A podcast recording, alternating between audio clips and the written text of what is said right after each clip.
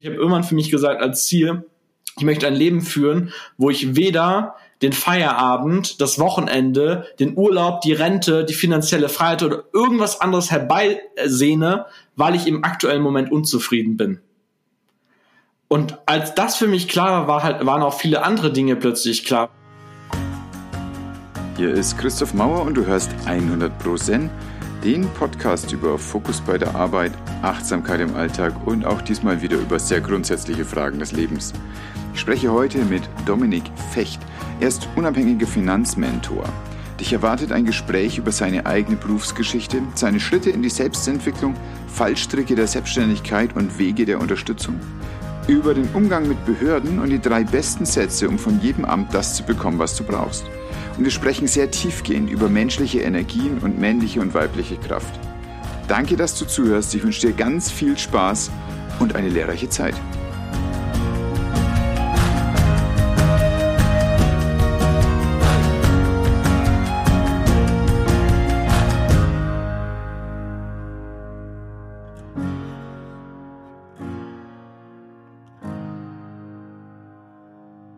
Lieber Dominik, ich freue mich sehr, dass du hier bist. Ganz herzlich willkommen.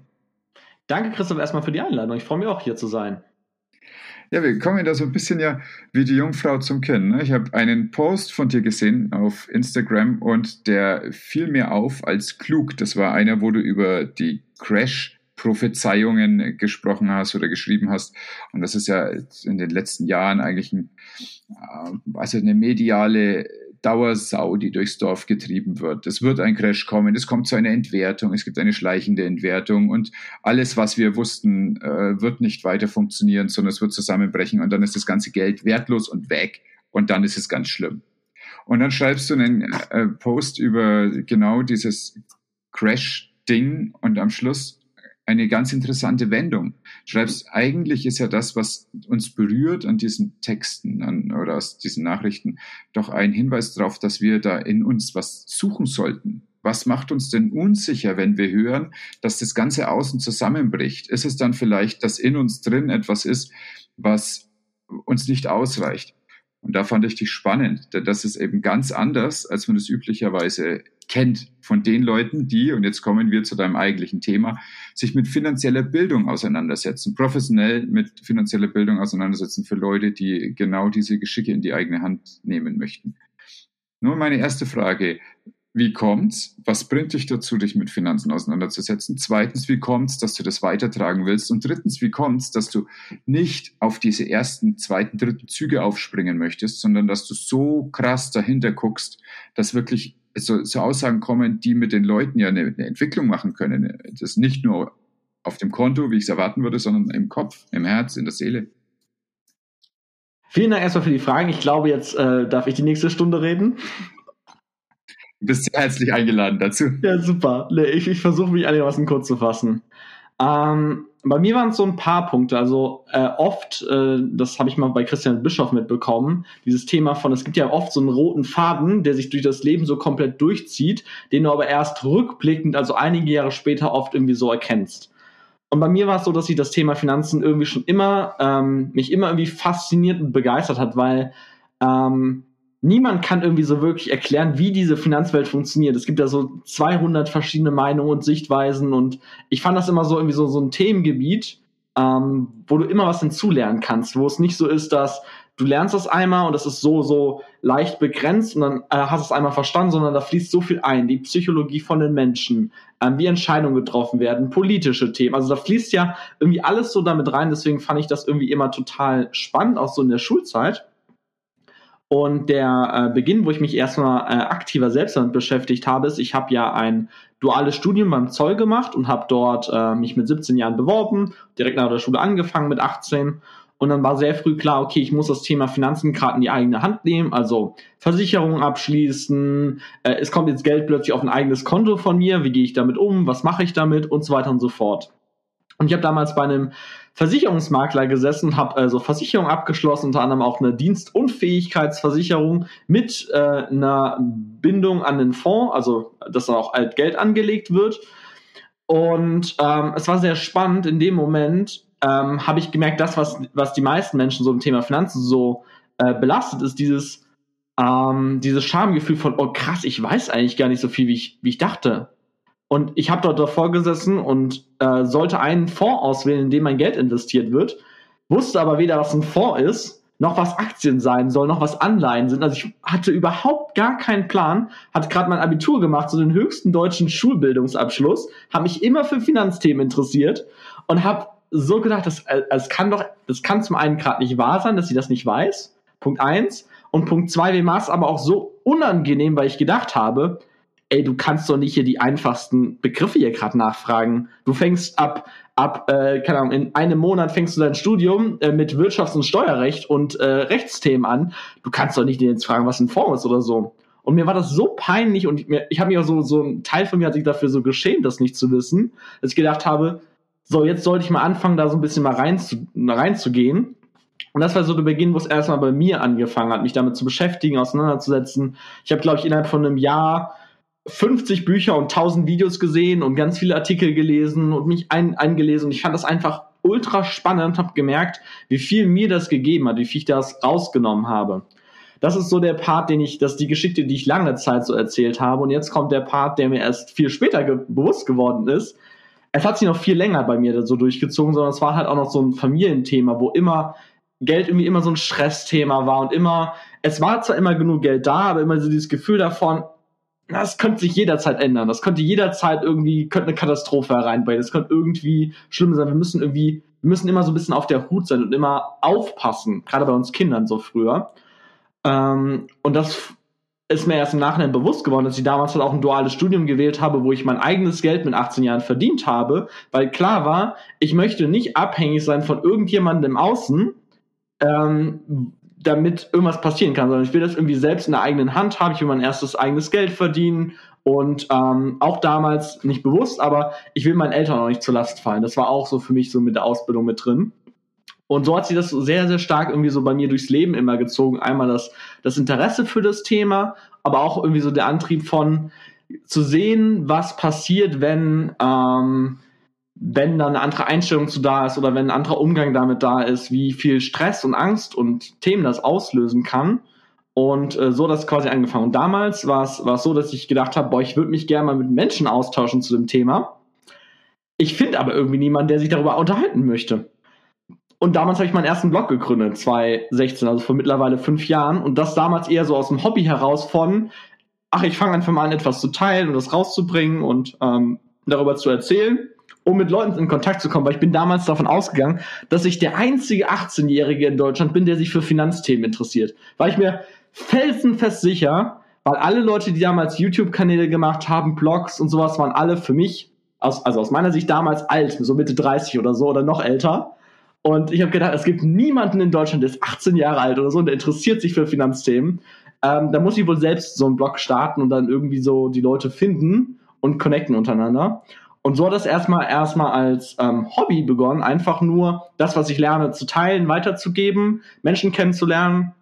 Und ähm, das, was ich heute mache, das ist dann viel später entstanden, ähm, einige Jahre später. Also können wir vielleicht später noch drüber reden, bevor ich jetzt zu viel quatsche. Ja, beeindruckend. Dann äh, fehlt mir jetzt gerade aber noch dieses, ähm, der Schritt dahin, was bedeutet es denn, hinter die Zahlen zu gucken. Und hast du denn da deine, deine eigene Erfahrung, nämlich dass es Glaubenssätze in Bezug auf Geld gibt, hast du das verarbeitet in dem, dass du Menschen hilfst, genau mit sowas zu arbeiten? Mm, ja, ich glaube, bei mir ist es lange Zeit so, so auf zwei Schienen gewesen. Ich habe gemerkt, dass mir das persönlich viel gegeben hat, auf Seminare zu gehen, Persönlichkeitsentwicklung zu machen, Dinge zu hinterfragen, Blockaden aufzulösen. Ich habe immer das, das so gesehen, ich bin immer so ein bisschen in diesen zwei Welten unterwegs gewesen, diesen, in dieser Investorenwelt und in dieser Persönlichkeitsentwicklung-Welt. Und ich habe das lange Zeit nicht so wirklich irgendwie miteinander verbunden und ähm, diese Verbindung auch wirklich gesehen, weil ich immer gedacht habe, ja, viele von diesen klassischen, sehr kopflastigen Menschen, oft auch, die einfach nur Geld investieren, die interessieren sich nicht für diese Persönlichkeitsentwicklungs-, emotionalen Themen und habe lange Zeit geglaubt, ein Riesenirrglaube, dass die Leute, die sich mit Persönlichkeitsentwicklung beschäftigen, die haben das Thema Finanzen noch bestimmt im Griff. Also das wird auch überhaupt gar kein Thema sein. durfte ich in den Jahren danach merken, dass das oft überhaupt gar nicht der Fall ist, weil die Fassaden, das, was nach außen so, was du siehst, oft nicht das ist, was es, wie es halt wirklich ist, gerade im Thema Finanzen. Und genau, das war irgendwie lange Zeit so getrennt. Ich habe so in den zwei Welten immer so getrennt unterwegs gewesen, habe dann da was gemacht und da was gemacht. Und das ist erst viele Jahre später gekommen, dass ich gemerkt habe, ähm, das, was ich eigentlich machen will, ist diese beiden Sachen miteinander zu kombinieren. Und ähm, mein YouTube-Kanal, meine Brand heißt ja heute auch Wohlstandsentfaltung. Und ich bin mittlerweile der festen Überzeugung, dass auf der einen Seite so dieses Finanzbildung und Wissen, okay, was ist Inflation, wie kann ich Geld investieren, wie funktioniert ein Kontenmodell, das ist alles ultra wertvoll und ultra hilfreich. Wenn aber diese Persönlichkeitsentwicklung und diese Aufarbeitung von den Überzeugungen, von den Mustern, von sonst was allem ähm, nicht da nicht da dran gegangen wird, dann wirst du nur bis zu einem gewissen Level erfolgreich werden und es wird anstrengend sein. Und ähm, seitdem ich halt das für mich selbst so sehe und mache, ähm, ist es halt auch sichtbar in meinem Vermögen geworden, weil ich habe dann in den ersten Jahren so erstmal sehr rational und sehr auf Sicherheit bedacht und sehr so dieses, was sagt die Forschung und so weiter, so bin ich daran nur, nur gerichtet. Und je mehr ich mich selbst aber auf dieser Persönlichkeitsentwicklungsschiene weiterentwickelt habe, dann habe ich plötzlich Riesensprünge in meinem Vermögen halt auch gemacht. Und habe lange Zeit gedacht, ja, das ist ja Zufall oder ein bisschen Glück von mir, bis ich gemerkt habe, okay, das ist das ist diese geheime Zutat in Anführungszeichen, die dann diesen Unterschied macht, äh, auch in der Entwicklung her, wenn du halt beides miteinander kombinierst und nicht nur sagst, nicht nur rational, das ist, ist auch wichtig und nicht nur diese emotionalen Themen, sondern halt da auch die Strategie dann dazu nimmst. Ja, absolut. Ich denke auch, dass ich in meinem Leben sowohl sehr viel Wissenschaft mache, also ich bin ja äh, bin ärztlich unterwegs, ich, ich habe viel, viel über den Körper gelernt, aber ich arbeite auch sehr spirituell, sowohl mit mir als auch mit Leuten, mit denen ich arbeite. Und ich glaube sehr, dass sich die beiden Sachen gegenseitig befruchten. Und das Gleiche gilt natürlich auch für das, was auf, also das Konto ist dafür eigentlich nur so ein, so ein Metaphänomen. Das ist eigentlich nur ein Anzeiger dafür, dass das, was du machst, gerade das Richtige ist genauso wie der Körper so ein Metaphänomen ist. Also wenn du frei bist von Schmerzen und großes Wohlbefinden hat, hast in dir, dann, dann kann das ja jetzt eigentlich gar nicht so ein groß falsches Konzept sein, das du gerade im Leben hast. Wenn du aber irgendwo was hast, was zwickt die ganze Zeit, dann ist das eine Einladung, darüber nachzudenken. So, das ist nicht wissenschaftlich. Ne? Das ist eher so eine energetische Sicht auf den Menschen. Aber du sagst, das Konto kann auch eine energetische Sicht auf das Leben bieten, oder? Ähm, genau. Also ich sage ganz oft auch, Geld ist einfach auch nur ein Spiegel, ist ja auch nur eine Form von Energie und ähm, vor allem die Art und Weise, wie du in Wohlstand lebst. Ähm, ich bin der festen Überzeugung, dass ähm, zum Beispiel Gesundheit und Wohlstand eigentlich das Normal von den Menschen ist und dass du etwas aktiv tun musst und dich aktiv ähm, auch wenn es unbewusste Themen sind, aber aktiv etwas tun muss, um dich davon wegzubewegen, um zum Beispiel dich, äh, ich habe ich hab das Wort mal gehört, das fand ich sehr schön, dich nicht artgerecht ernährst. Also es gibt du weißt ja ganz genau, bestimmte Dinge dürfen Hunde und Katzen essen und so ist es ja eigentlich auch bei Menschen. Es gibt Dinge, die sind mehr für den Menschen gedacht, manche, die sind ich sag mal, sehr künstlich und nicht für den Menschen gedacht. Ist jetzt nicht so meine Expertise, aber ich fand den Begriff so schön, also dass du etwas tun musst, um dich davon wegzubringen. Das gleiche sehe ich halt auch beim, beim, beim Wohlstandsthema, wenn du voll einen vollen Zugang zu deinem kreativen Potenzial hast, Lösungen zu finden, bin ich der festen Überzeugung, dass Geld für dich kein Thema ist.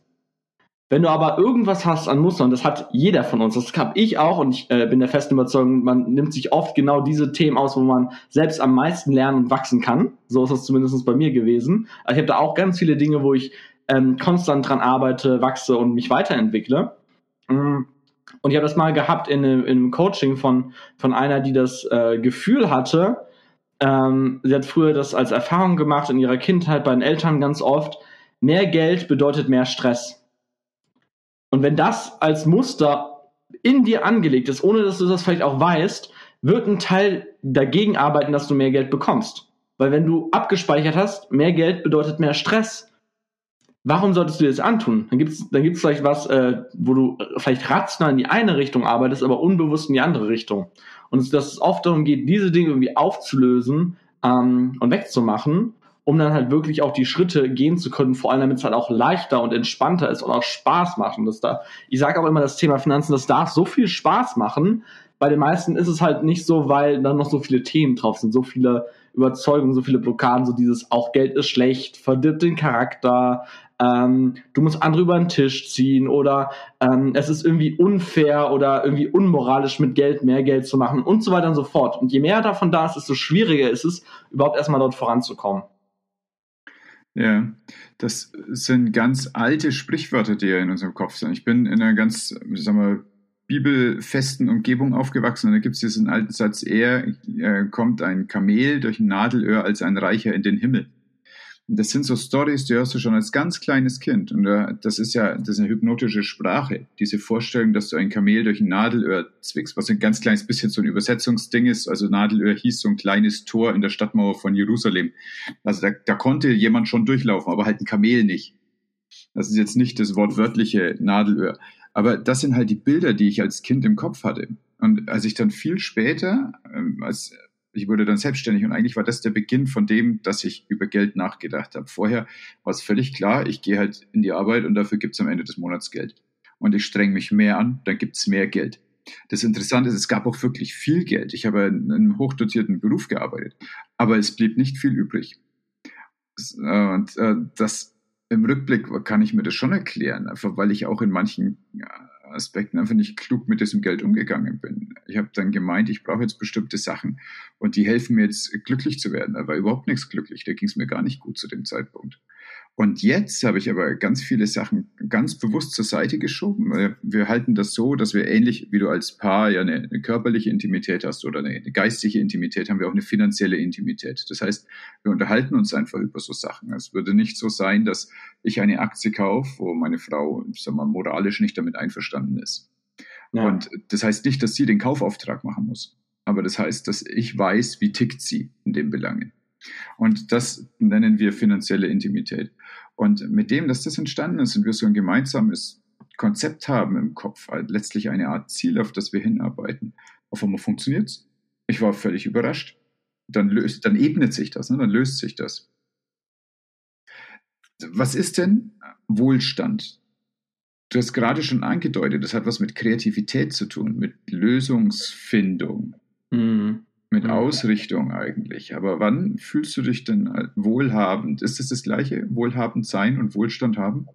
Ähm, ja, ich, ich gucke sogar mittlerweile viel mehr darauf, wer darfst du sein, um in Wohlstand zu leben, um ein Leben zu führen, was du wirklich, wirklich, wirklich willst. Und ich meine jetzt vor allem dieses, diese, diese Selbstverarsche Sätze rausnehmen von, ah, das ist ja schon ganz schön, die Wohnung, oder die Stadt ist ja eigentlich auch ganz toll, weil dieses Rationale, das ist ja in der Nähe von den Eltern oder das ist ja bequem, sondern dieses so, was willst du wirklich und das halt auch ähm, zu leben. Und hier ist das Spannende, bei mir hat es früher angefangen, mein Blog hieß ursprünglich, so hieß er nicht mehr, ähm, finanziell frei mit 30.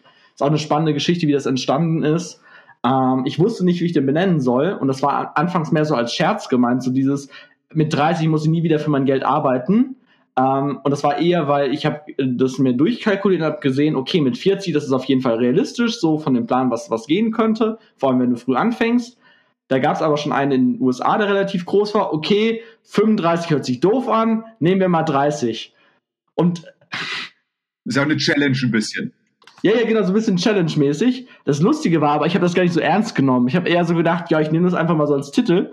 Und alle Leute, die es gelesen haben, haben das so ultra ernst genommen. So dieses so, boah, krass, was für ein geiles Ziel. Ich feiere das voll. Und ich habe immer so gedacht, okay, jetzt muss das ja auch mein Ziel werden, weil so heißt ja mein Blog. Ähm, und das Spannende, was ich gemerkt habe, es gibt ja auch diese Szene von Leuten, die sprechen viel von finanzieller Freiheit und Unabhängigkeit in den ganzen Sachen. Und ich habe das Gefühl, dass die meisten Menschen sich diese finanzielle Freiheit wünschen, weil sie sich in ihrem eigenen Leben gefangen fühlen. In 95% der Fälle, weil ich kenne so viele Leute, die, ha die haben ein richtig geiles Leben und wenn du denen mit finanzieller Freiheit kommst, denken die sich so, ja und, es ändert sich nichts bei mir in meinem Leben. Das ist schön, es ist als Add-on super, es ist als vielleicht auch als Sicherheitspolster super zu wissen, ähm, wenn ich nicht mehr arbeiten kann, dann kommt so viel Geld dran, dass ich nie wieder irgendwie was machen muss aber dass dieses, dass dieses Ziel gerade für die Leute, die unzufrieden gerade in ihrem Leben sind, ähm, irgendwie so am meisten da ist. Und das ist halt über die Zeit für mich mehr, mehr geswitcht hinzu, ich, was ist das Ziel für mich persönlich hinter finanzieller Freiheit? Und ich habe ja mit wahrscheinlich Hunderten oder Tausende Menschen darüber geredet. Und es ist eigentlich immer das Gleiche. Ein Job, wo du Bock drauf hast, ein äh, Umfeld, wo du gerne bist, ähm, irgendwie Spaß, tolle Beziehungen, ähm, vielleicht auch Abenteuer, vielleicht auch reisen können. Das hängt so ein bisschen vom Menschen ab, aber die Wünsche sind eigentlich relativ identisch. Und viele Leute nehmen so das Thema Geld als Ausrede. So, ich brauche erstmal noch so viel Geld, ich brauche noch so viel. Und bei mir ist eher so dieser Punkt, wie will ich leben, um mich darauf hinzubewegen? Und das Krasse ist halt bei mir, je mehr ich merke, dass ich mich verändere in der Richtung und auf den Weg kommen natürlich immer irgendwie Blockaden und Glaubenssätze und dieses, ey, deine Arbeit macht dir so krass viel Spaß, du kannst da doch kein Geld für nehmen. Weil kam am Anfang so hoch. Oder ähm, ganz viele andere Dinge, äh, dieses, ah, ich zeige mich dann, wie reagieren denn die anderen Menschen da drauf, wenn ich eine Instagram-Story mache, wenn ich einen YouTube-Kanal starte, ähm, was für Kommentare kommen, werde ich ausgegrenzt und dass so viel Wachstum passieren darf, bis du an dem Punkt bist, wo du das Leben hast, was du wirklich haben willst. Und ich weiß halt, die meisten Leute sind in dieser Selbstverarsche halt drin von, ja, so schlimm ist der Job jetzt halt auch nicht oder ähm, naja, die Partnerschaft ist halt auch okay, wo ich mir so denke, so, was ist das für ein Lebensziel? Aber muss ja jeder so für sich gucken. Das ist immer dieses ist so, ja, es ist, ist in Ordnung. Und das für mich Wohlstand vor allem bedeutet, genau das Leben zu leben, was ich haben will. Und ich habe irgendwann für mich gesagt, als Ziel, ich möchte ein Leben führen, wo ich weder den Feierabend, das Wochenende, den Urlaub, die Rente, die finanzielle Freiheit oder irgendwas anderes herbeisehne, weil ich im aktuellen Moment unzufrieden bin.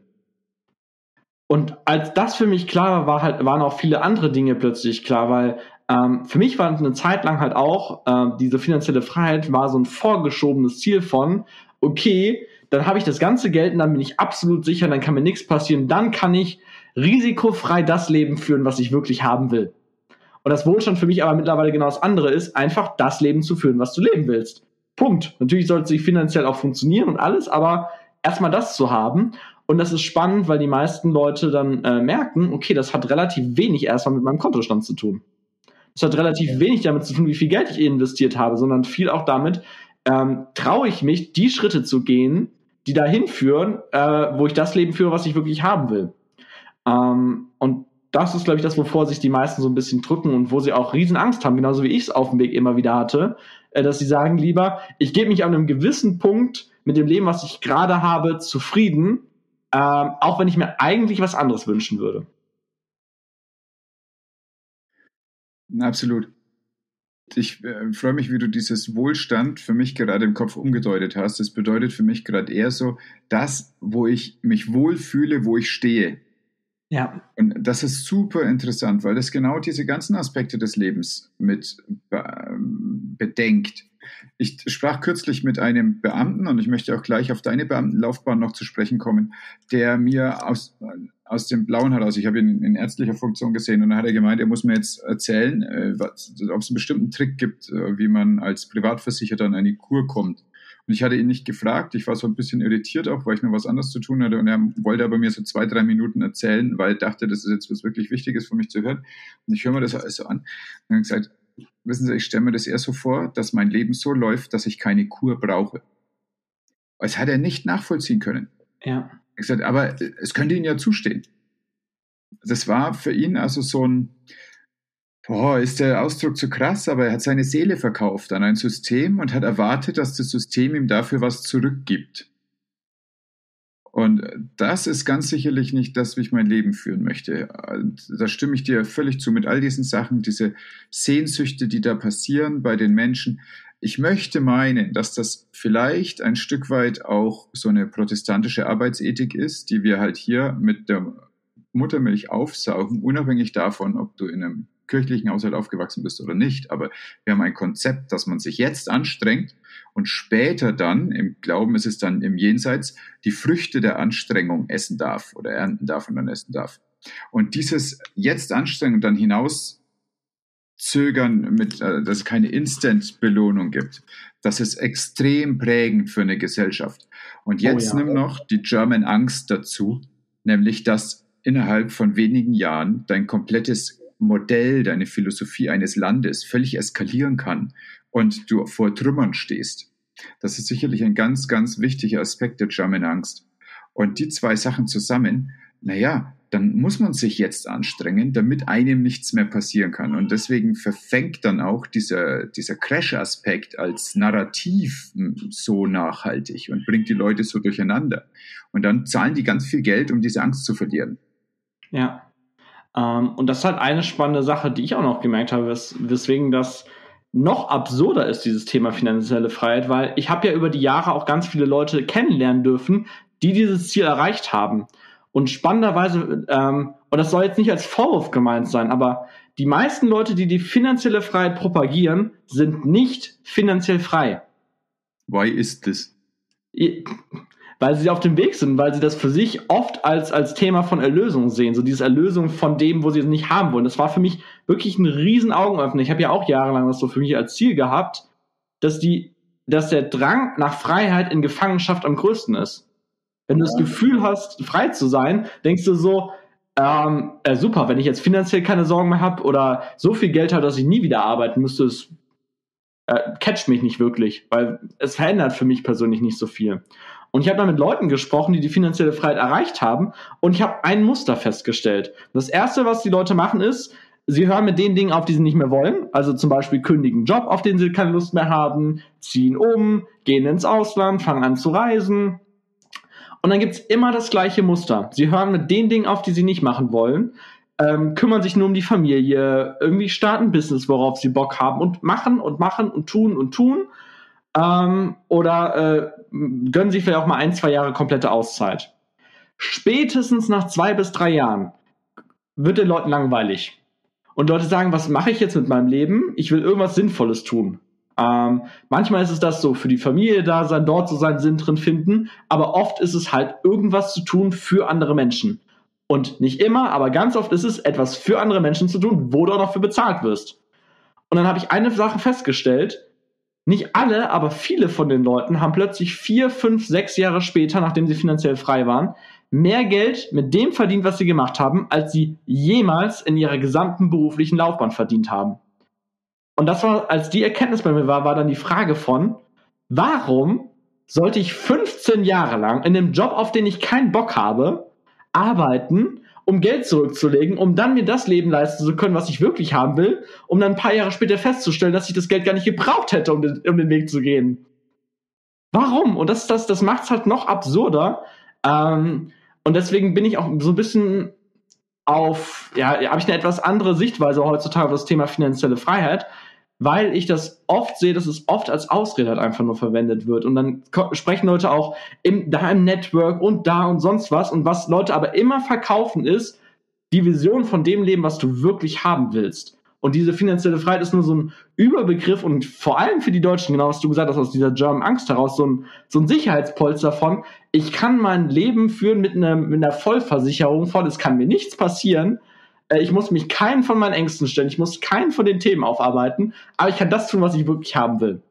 Und dann denke ich mir so, wenn du dich doch einfach den Themen stellen würdest, dann bräuchtest du diesen Puffer nicht, um das zu machen, was du wirklich haben willst. Und da war, mit der Zeit ist halt dann dieses ähm, Persönlichkeitsentwicklung und Finanzthema miteinander verschmolzen.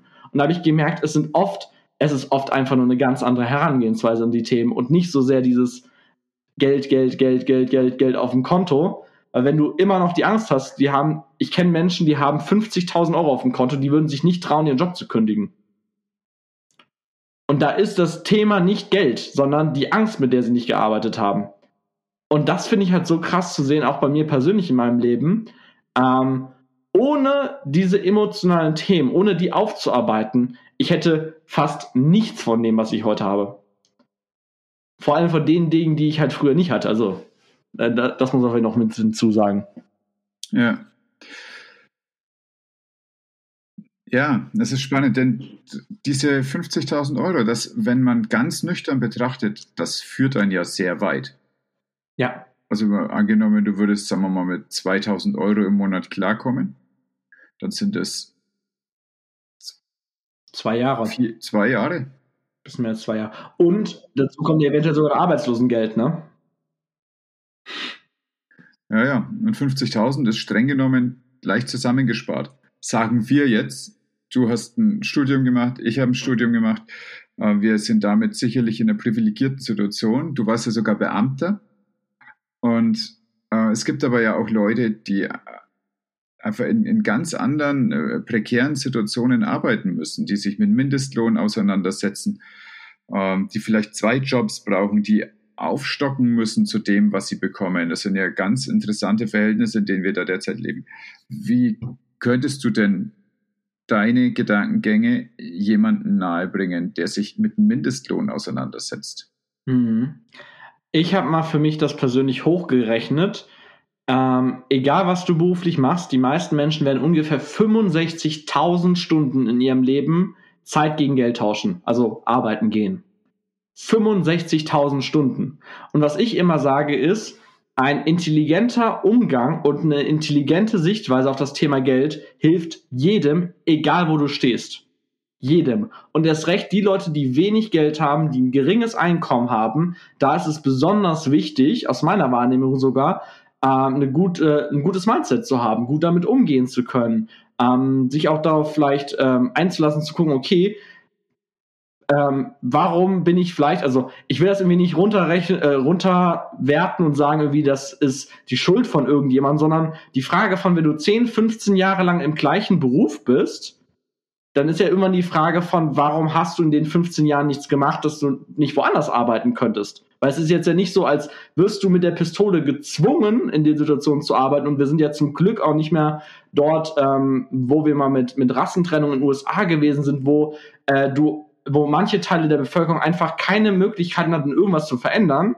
Und dass ich immer sage, ein intelligenter Umgang mit Geld hilft jedem, der mit Geld zu tun hat. Und jeder hat mit Geld zu tun.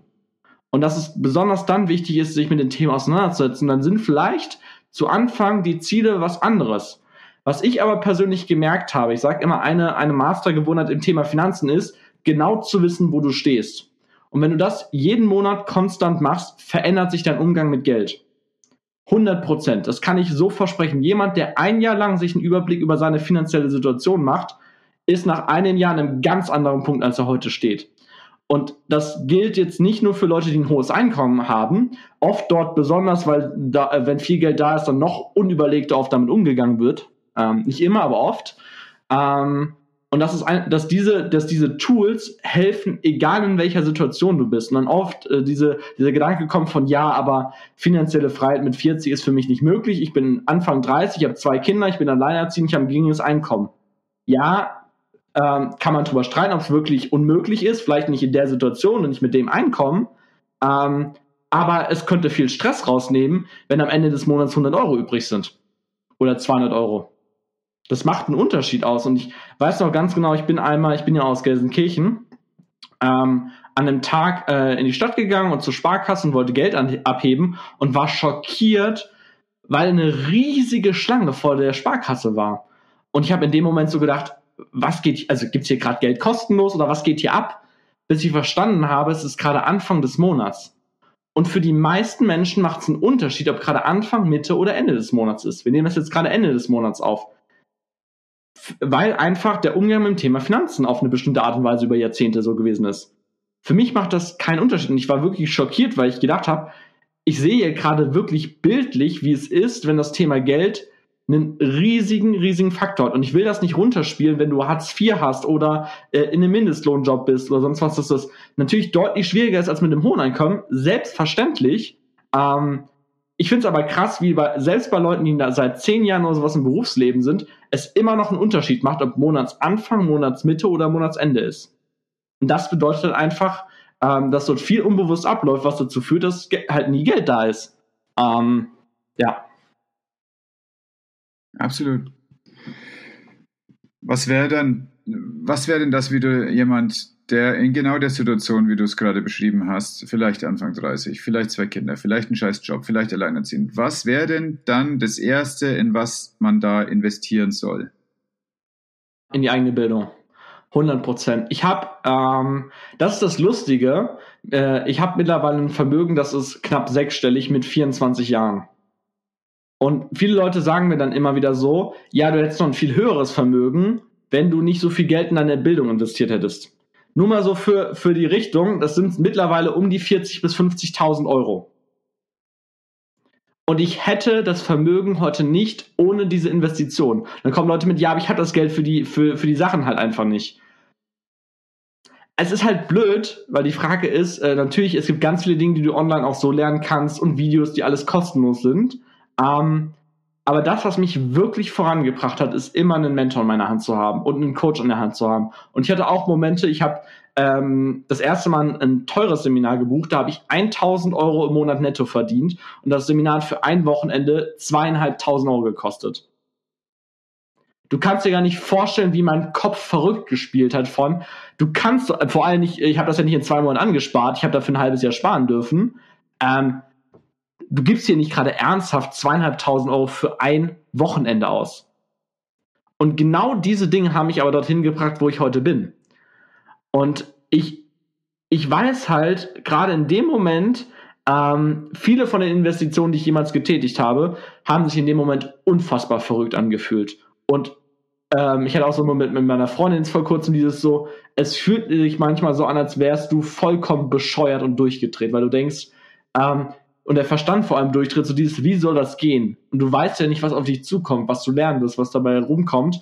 Aber mein, mein, mein stärkster Tipp ist, gerade zu Anfang, alles oder fast alles, was du hast, in Weiterbildung zu investieren, dich selbst äh, zu lernen und vor allem die Entscheidung zu treffen, an der Situation was zu ändern. Ähm, ich kenne das halt immer wieder. Viele Leute kommen zu mir und sagen dann so, ja, ich habe so wenig Geld, ich bin alleinerziehend und ähm, ich weiß, das ist alles viel, viel schwieriger. Und gleichzeitig darf es halt nicht die Ausrede sein für, ich muss hier an diesem Platz, wo ich gerade bin, bleiben, weil ich kann nichts machen, ich bin Opfer meiner Umstände. Und äh, dass oft an so eine schnelle Lösung irgendwie äh, gewollt wird. Und das, das Spannende, was ich halt als Erfahrung gemacht habe, die Menschen, die eine Veränderung wollen, finden einen Weg. Immer. Und ich kenne Leute, die hatten 20.000 Euro Konsumschulden und die sind auch da rausgekommen in zwei Jahren, ähm, und für die war das damals unvorstellbar, weil damals der Großteil von ihrem Einkommen darauf gegangen ist. Dann war der Punkt von, was kann ich machen? Was kann ich nebenbei tun? Was kann ich Cleveres machen? Ähm, oder zum Beispiel, dann hatte ich einen, der hat dann gesagt, ja, der hat angefangen, Plasma zu spenden. Gibt, glaube ich, so um die 20, 25 Euro. Das macht jetzt nicht einen Riesenunterschied sofort aus, aber es sind halt diese, manchmal auch diese kleinen Entscheidungen und dieses, was zu machen und zu merken, es geht in eine gewisse Richtung. Und das ist die Erfahrung, die ich aus den letzten Jahren gemacht habe, die Entwicklung geht immer schneller, als du dir das vorstellen kannst. Immer. Jemand, der sagt, was ich, ich bin irgendwie unzufrieden, ich bin unglücklich mit meiner Situation, ähm, der anfängt daran, was ändern zu wollen und seinen Fokus darauf richtet, es geht immer viel, viel schneller, als du denkst. Und die Leute sind immer viel zu konservativ mit ihren Vorstellungen, Zielen und Plänen. Dein Claim auf deiner Website ist ja noch dieses 20 Jahre früher in Rente. Ähm, jetzt, wenn ich mir das also anhöre, das ist ja eher so, dass hier der Wurm dem Fisch schmecken soll. Und der Angler aber hat im Kopf schon, eigentlich will ich dir was ganz anderes beibringen. Ja. Ähm, ich, ich bin manchmal so ein bisschen am Struggle mit der Aussage, weil ich persönlich von Rente nichts halte als Konzept. Aber das ist das, was die Menschen halt haben wollen. Genau das, was du gerade beschrieben hast. Und das, was ich den Leuten am Ende gebe, ist das, was sie eigentlich haben wollen, was sie aber nie so formulieren würden. Weil sie die Worte dafür noch nicht haben. Genau, weil sie die Worte noch nicht dafür haben und weil sie noch nicht wissen, dass sie das wollen. Ähm, dass das wirklich die Lösung vom Problem ist, weil ich kann das den Leuten sagen und machen und tun. Ich habe das auch schon früh gehört, aber ich durfte selbst zu der Erkenntnis kommen. Das hat auch Jahre gedauert und ich hatte auch lange Zeit dieses, oh, ich muss frei werden, ich muss jeden Cent zurücklegen, ich muss investieren, investieren, investieren, ich muss mich anstrengen, ich muss leisten, damit ich irgendwann das, so ein bisschen von der Ethik her, was du gesagt hast, damit ich dann irgendwann das haben kann, was ich wirklich haben will. Und dann diese Sprüche von, ja, du musst, du musst ein paar Jahre so leben, wie niemand leben will, damit du dann so leben kannst, wie, wie kaum jemand leben kann.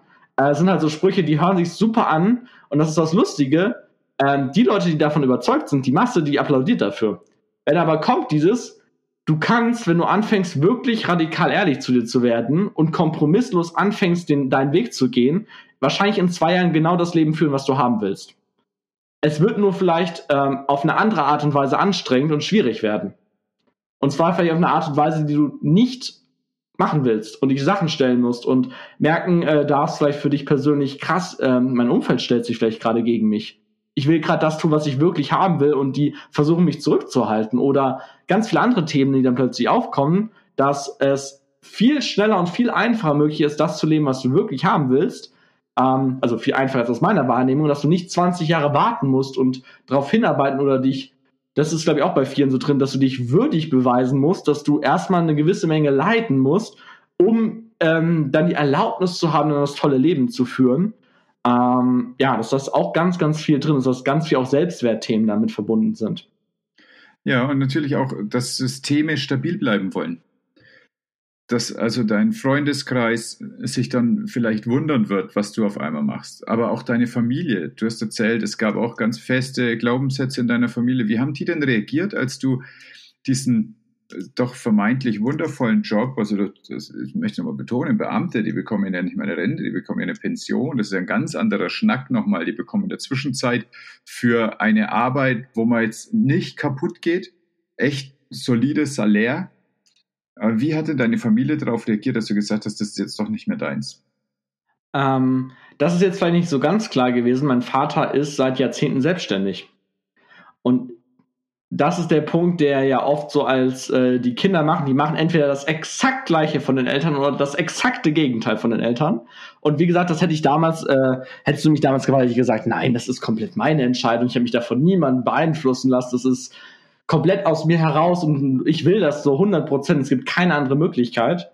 Ähm, und deswegen, weil ich auch schon sehr lange darüber gesprochen habe, wie unfassbar unzufrieden ich bin, wie sehr ich mich aufrege über alle möglichen Dinge, ähm, habe ich riesen Support bekommen, weil das fand ich immer mega. Mein Vater und meine Mutter hatten immer so diese Einstellung von, ähm, guckt, dass ihr das macht, was ihr wirklich machen wollt. Und sie hatten immer diese Einstellung von, wenn du ähm, willst, dann schaffst du es, in jedem Bereich so viel Geld zu verdienen, dass du davon leben kannst. Egal was es ist. Und das war immer mit da. Mein, also ich glaube, nee, mein Vater schon seit 30 Jahren sogar, glaube ich, selbstständig mittlerweile. Also schon seit Ewigkeiten. Ich glaube, mein gesamtes Leben mittlerweile. Und ähm, deswegen war das nicht so, so krass. Es waren halt viele Geld und viel, viele Themen dort immer irgendwie mit da. Und habe deswegen, glaube ich, auch so im Gegenzug einfach das gewählt. Also so gesagt, ähm, ich nehme lieber die Sicherheit, um mich diesen Sachen nicht mehr stellen zu müssen, um diese Themen nicht mehr zu haben, um, um dass es einfach entspannt und ruhig ist und ich nicht äh, diese Ängste und die ganzen Themen halt durch, durch, äh, durchstehen darf. So sehr menschlich. Ja. Ich möchte auf zwei Mentoren noch eingehen. Du hast vorhin von Christian Bischoff gesprochen. Das ist sicherlich einer, der so als Kickstarter sehr geeignet ist, weil er sehr markig dir klar machen kann, ähm, dass du eine Energie in dir hast, die auch raus darf. Du hast lange, lange Zeit auch im Team von Tobi Beck gearbeitet. Mhm. Und erzähl mir doch mal bitte was zu diesem ähm, Umgib dich mit den Menschen, wie du, die so sind, wie du werden möchtest und was das für eine Energie in dir losgelöst und aufgeheizt hat. Mhm. Ähm, ich sage immer, ähm, bei Menschen, die ins Thema Persönlichkeitsentwicklung kommen, ist die größte, größte Hürde, das alte Umfeld teilweise loszulassen und in ein neues reinzugehen. Und ich hatte immer den großen Vorteil, kein wirklich altes Umfeld zu haben, weil das sind ein paar andere Themen und so, aber ich bin immer auf Abstand gegangen, habe mich abgegrenzt, bin ab ganz viel alleine gemacht, habe auch so Sachen von Ausgrenzung und äh, so ein bisschen, will jetzt nicht überdramatisieren, aber ein bisschen so Mobbing erlebt, bin deswegen eher mal mehr auf Abstand gegangen hatte und hatte kein wirkliches Umfeld ähm, oder nicht wirklich viele großartig viele Freunde. Und ich sage immer im Nachhinein, das war ein Riesengeschenk, weil ich merke, dass bei ganz vielen Leuten, die neu in diesen Bereich reinkommen, das Umfeld sich vehement dagegen wehrt, dass du anfängst, dich zu verändern. Wieso kommst du denn nicht mehr an dem Wochenende mit? Warum trinkst du denn gerade kein Alkohol? Ähm, fährst du etwa? Bist du schwanger? Das sind ja fast die Dinge, die du dir schon anhören darfst, wenn du mal einen Tag kein Alkohol trinkst. Und das kriege ich bei ganz vielen Leuten halt mit, ähm, die in diesem Prozess halt drin sind. Und ich sage mittlerweile, das Umfeld ist alles. 100% alles. Und ich weiß ganz genau, ich habe äh, Momente in meiner in, meine, äh, in meinen letzten Jahren in der Entwicklung gehabt, wo ein Freund mich dazu gezwungen hat, also kann mich nicht wirklich zu zwingen, aber hat mir quasi ein bisschen die Pistole auf, den, auf, den, auf die Brust gesetzt und gesagt, du machst das jetzt. Und dass das so Momente waren, die mich wirklich haben wachsen lassen. Oder äh, ich weiß so ganz klar, ich habe mit einem Freund geredet, 2019, Und wir haben gesagt, wir machen eine Accountability-Partnerschaft. Das ähm, deutsche, deutsche Begriff ist nicht so cool, das heißt irgendwie Verpflichtungen oder so, aber dieses Accountable halten, dass du auch wirklich die Dinge machst. Und wir haben äh, gesagt, wir sind lange Zeit so nebenberuflich ein bisschen selbstständig gewesen, wollen Vollzeit äh, selbstständig werden, aber sind auf so einem Plateau. Dass wir uns selbst challengen und alle zwei Wochen miteinander reden und gucken, wo stehen wir gerade. Das mache ich mit ihm übrigens mittlerweile seit zwei Jahren, alle zwei Wochen. Und der hat damals mein Ziel gechallenged, weil ich gesagt habe, okay, was möchte ich 2020 erreichen? Und ähm, ich habe gesagt, ja, ein bisschen mehr Geld verdienen, so ein bisschen die Selbstständigkeit ausbauen. Und hat er gemeint, wenn du ganz ehrlich bist, müsste eigentlich das Ziel sein, äh, aus dem Job raus, oder? Und ich habe ihn in dem Moment so gehasst. Wirklich so gehasst, weil ich gedacht habe, ah, kann ich nicht noch ein bisschen warten? Kann ich nicht noch ein bisschen, was sich einen anderen Weg finden oder sonst was? Äh, und spannend übrigens auch im Nachhinein, das war Dezember 2019. Im Februar 2020 hatte ich ein Jobangebot. Das hat zwei Monate gedauert, wo erstmal die Entscheidung klar war bei mir im Kopf. Habe ich dann abgelehnt, ist eine andere Geschichte nochmal, aber ähm, das Umfeld ist bei mir alles gewesen. Leute, die dahin wollen, wo du wirklich hin willst, um mit denen Zeit zu verbringen. Und ähm, es ist ich habe das ja schon mal als Beispiel gebracht, es ist so unfassbar leicht, sich selbst zu verarschen und zu sagen, ach nee, finanziell, das läuft doch bei mir, das ist doch eigentlich ganz gut. Äh, und eigentlich weißt du so in dir, es könnte viel, viel besser laufen, bist du aber nicht, bist nicht bereit, dir das einzugestehen. Oder zu sagen, ja, aber viel sicherer und besser wäre es ja noch ein paar Jahre zu warten, weil ich musste für meine Kündigung auch noch ähm, 12.000 Euro zahlen, weil ich mich für eine längere Zeit verpflichtet hatte für den Job. Und dann äh, kommt der Verstand und sagt so, ja, aber wart doch erstmal ab und 95% der Gesellschaft unterstützt sich ja noch da drin, sagt so, ja, ja, also kannst ja machen, ist ja auch super, wenn du deiner Leidenschaft folgst, aber vielleicht nicht jetzt schon. Also vielleicht musst du erstmal ein paar Jahre warten und äh, manchmal gehört es ja auch dazu, ein paar Jahre das zu tun, worauf du keinen Bock hast, um daraus was zu lernen. Ich denke mir so mittlerweile, was, wie, wie beschissen ist das denn bitte als, als, als Begründung? Wenn du nach einem Monat weißt, das willst du nicht machen, dann wird sich das, wird die Erkenntnis nach zwölf Monaten nicht anders aussehen. Wenn du nach einem Monat weißt, das ist scheiße, der Job hier gerade, das, also es kann natürlich sein, dass sich das ändert, ist in den meisten Fällen aber nicht so. Da wird nicht mehr groß viel an Erkenntnis kommen. Ähm, und deswegen das Umfeld war bei mir und ist auch heute noch alles. Ohne das äh, würde ich keinen von meinen Zielen heute erreicht haben. Ähm, und es geht jetzt nicht darum, irgendwie mich und meine Leistung irgendwie runter zu, zu machen, aber in den entscheidenden Momenten, wo ich am Boden war, wo ich am Struggeln war, wo ich dieses Gefühl hatte von, ah, gehst du nicht lieber zurück, nimmst du nicht wieder einen Job oder ähm, in dem Moment, wo ich so unzufrieden war, haben die mich noch bestärkt da drin, nach einer Lösung zu suchen, was anderes zu gehen, was anderes zu machen. Mhm. Absolut. Ich hatte vor zwei Wochen eine wundervolle Sitzung meiner Mastermind-Gruppe. Leute, die sich übrigens bei der Public Speaking Academy von Tobi getroffen haben. Und wir treffen uns seitdem einmal im Monat. Und ich hatte jetzt drei Monate hintereinander immer wieder als Aufgabe für den nächsten Monat, dass ich eine äh, bestimmte Website übersetzen möchte. Also ein Webshop aus dem Niederländischen. Ich habe ein Template bekommen und ich ziehe damit einen deutschen Webshop auf. Und das ist ein Teil von meiner Business-Strategie. Und ich habe niemand gefunden, der das für mich macht. Ich wusste schon, ich habe keine Lust drauf. Dann bin ich auf Facebook gegangen, habe nach einer virtuellen Assistentin gesucht. Die einzige, die sich gemeldet hat, gesagt, das hat sie noch nie gemacht. Niederländisch kann sie auch nicht, aber sie würde es gerne mal machen. Also, weißt du, dann kann ich es auch selber halten. Ne? Mega. Ja, mega halt. Ja. Und habe aber, äh, ich, ich wollte es auch nicht. Ich habe ein, ein großes Heft, ich habe ein ganzes Buch aus dem Niederländischen übersetzt im Laufe des letzten Jahres. Alles, obwohl ich kein Niederländisch kann. Also es war wirklich viel Arbeit und ich, ich war satt damit. Ich wollte nicht mehr. Und dann habe ich jetzt das jetzt dreimal hintereinander äh, den Mädels aus meiner Gruppe gesagt, so, ey, das ist meine nächste Aufgabe und ich habe übrigens seit dem letzten Mal noch keinen einzigen Strich dazu gemacht. Und dann habe ich das wieder aufgeschrieben als Ziel für den nächsten Monat und dann haben sie gesagt, weißt du was, du kannst einfach mal direkt heute anfangen. Und es hatte ich überhaupt keine Lust drauf, das zu hören, weil ich hab's ja, ich war ja ganz bequem mit der Situation, ne, dass ich, das, das konnte ich immer ganz schön äh, wegschieben. Dann ist, weißt du, dann ist unser Kind noch in der Zwischenzeit auf die Welt gekommen. Ich hatte also auch noch richtig schöne Gründe, warum ich was anderes zu tun hatte und warum ich das auf gar keinen Fall machen konnte. Ich habe mich bedankt, habe mich hingesetzt und innerhalb von einem Nachmittag war ein Großteil gemacht. Dann hatte ich noch einen kurzen Call mit einem ITler aus den Niederlanden und habe noch drei oder vier Stunden gearbeitet, es war fertig. Es hat mich ein Vierteljahr wie ein Damoklesschwert begleitet. Einfach nur, ja. weil ich so bequem in dem Gedankengang drinnen saß, dass es so furchtbar schwierig ist.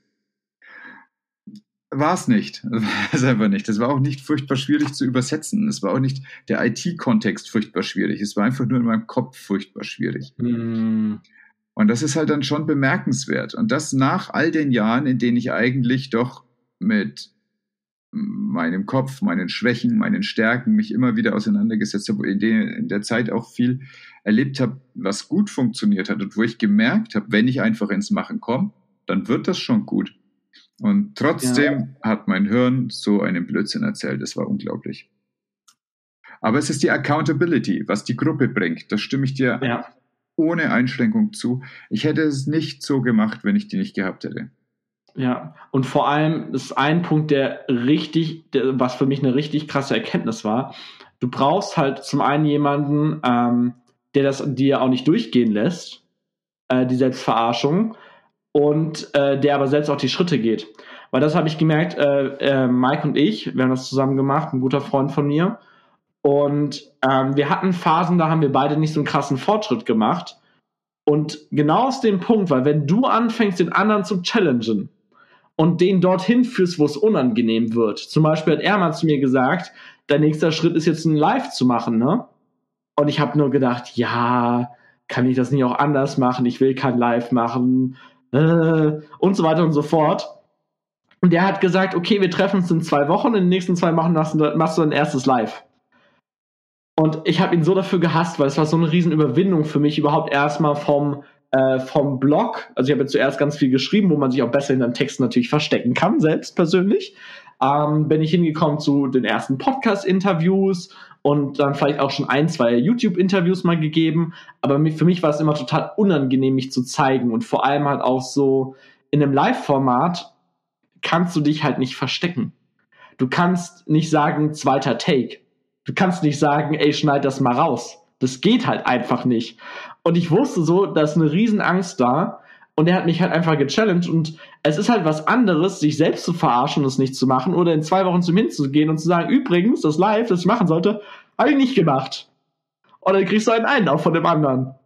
Und hier kommt der Punkt, wo das Umfeld so wichtig ist. Hat das meinem besten Freund erzählt. Und der hat zu mir dann gesagt, ich weiß, äh, für mich ist das auch noch ein Struggle-Thema. Lass uns das zusammen machen. Und wir haben innerhalb von einem Monat, innerhalb von vier Wochen zusammen, weil er hat zu mir gesagt, wir machen jetzt so lange Lives, bis für uns das beide kein Thema mehr ist. Und ich habe ihn, wie gesagt, wieder so einen Moment, so eine Hassliebe von ich liebe mein Umfeld und ich hasse dich gerade dafür. Und wir haben in vier Wochen 18 Lives zusammen gemacht. 18. Und danach war das Thema weg, weil dann war für mich halt so, also die Angst ist weg, ist kein Thema mehr, ich kann das jetzt machen. Und das ist alles Umfeld, das sind alles Leute, so dieses Challengen, dieses, doch, du machst das jetzt. Ich habe auch einen guten Freund, der hat mittlerweile einen YouTube-Kanal mit 10.000 Abonnenten. Und der hat zu mir gesagt, ah, also der hat schon einen riesen Blog und riesen Reichweite und alles gehabt. Und dann hat er zu mir gesagt, ah, der wird einfach gern auch so wie ich mit YouTube starten, weiß aber nicht, wie er anfangen soll und Kamera und sonst was. Und dann habe ich ihn gefragt, ähm, willst du in drei oder vier Wochen dein erstes Video veröffentlichen? Und er hat so dann so hin und her gedruckt und so, ja, er weiß doch nicht Strategie und wie soll er es machen und Ausreden. Dann meinte ich so, drei oder vier Wochen. Und dann wieder Ausreden und ich wieder drei oder vier Wochen. Und er hat mich in dem Moment, glaube ich, auch ein bisschen dafür gehasst und meinte so, okay, ich mach das jetzt. Und dann am gleichen Abend sein erstes YouTube-Video hochgeladen. Am gleichen Abend, wo ich ihn gechallenged habe. Nicht drei, vier Wochen, weil er gesagt hat, der kann die nächsten drei, vier Wochen nicht ruhig schlafen, wenn er sich bis dahin aufschiebt und weiß, zu dem Termin muss er es machen. Hat es am gleichen Abend gemacht. Und das ist dieses nicht locker lassen. Und gerade bei den Sachen, ähm, ich bin mittlerweile so froh, dass das für mich kein Thema ist, ein Live zu machen oder ein YouTube-Video oder ein Podcast-Interview. Für mich ist es einfach so, ich quatsche und ich erzähle und ich muss mir keine Gedanken machen und oh, soll ich das sagen oder wie kommt das an oder denkt der, Le äh, der Leser oder Hörer oder Zuseher hinterher, der Dominik ist so ein Idiot und so bescheuert und was der sich glaubt vom Leben verstanden zu haben, das ist, es ist mir egal mittlerweile. Und das sind so Sachen, die würde ich alle halt nicht haben, weil ich immer wieder diese Punkte hatte von, wo ich nicht bereit genug war zu springen und dann finden jemand gekommen ist, so geschubst, so dieses, doch, du kannst, du machst das jetzt auch, ähm, auch wenn du keine, nicht weißt wie und äh, auch wenn sich das ultra unangenehm anfühlt. Und äh, meine allererste Instagram-Leistung auch noch online, also nicht auf meinem eigenen Kanal, von meinem Freund. Und ich habe ich hab da mal vor, also das ist nicht mal ein Jahr her, bisschen mehr als ein Jahr. Ähm, ich habe da mal reingeschaut und in dem Moment ist dieses so Fremdschämen, also Eigenschämen. oh nein, oh nein, ist das schlimm, oh nein, ist das schlimm. Das, kann, das kannst du doch niemandem zeigen, das, das, das kann sich doch niemand angucken. Und genauso ist halt der Start gewesen. Und deswegen ist es, ähm, ich kann sehr gut verstehen, dass viele Leute nicht bereit sind, diesen Schritt zu gehen, aber jemand an seiner Seite zu haben, einen Accountability-Partner, der genauso bereit ist, sich zu challengen und die Ziele zu gehen, das war ein Riesenbooster für mich persönlich. Ähm, weil es halt noch was anderes, Coaching oder sonst was, sondern jemanden zu haben, der auch den Weg geht und wo ihr gegenseitig euch begleitet. Ähm, genau, das sind jetzt bei mir fast zwei Jahre und da sind so krasse Dinge draus entstanden. Und wo findet man so einen Buddy? Ähm, ich würde sagen auf bezahlten Seminaren oder Mentorings. Ähm, weil das ist eine Sache, die ich bemerken durfte. Ähm, auf einem 100-Euro-Event sind Leute, die bereit sind, 100 Euro in sich zu investieren auf einem 10.000 äh, Euro Coach, in einem 10.000 Euro Coaching-Programm sind Menschen, die 10.000 Euro bereit sind, in sich zu investieren. Und ähm, das hört sich ein bisschen bescheuert an, vielleicht im ersten Moment für den einen oder anderen das am Thema Geld festzumachen, aber es ist ein anderes Commitment und eine andere Bereitschaft dafür. Ähm, und ich habe ja auch die Public Speaking Academy von Tobias Beck gemacht und ähm, bei mir war damals Daniel Aminati als Teilnehmer dabei oder Dennis Scharnweber ähm, und Leute, wo ich so gedacht habe, ähm, ich fühle mich sowieso schon gerade, als würde ich hier nicht so wirklich reinpassen und als hätte ich irgendwie nichts in meinem Leben erreicht. Und jetzt fühle ich das noch viel mehr. Äh, wo dann bei mir manchmal die Frage hochkommt, warum habe ich noch keine zehn Mitarbeiter? Was ist eigentlich in meinem Leben schiefgelaufen? Ich bin jetzt 24 und habe immer noch keine zehn Mitarbeiter. Ähm, weil das einfach ein anderes Umfeld ist, sind andere Leute und andere Energie. Und lustigerweise, ich kenne dann auch die Leute, die bereit, äh, die nicht bereit sind, sagen, also 2000, 3000, 4000 Euro für ein Wochenende oder 5, 10.000 Euro für ein Coaching äh, niemals. Das, äh, das bin ich niemals bereit, mich zu investieren.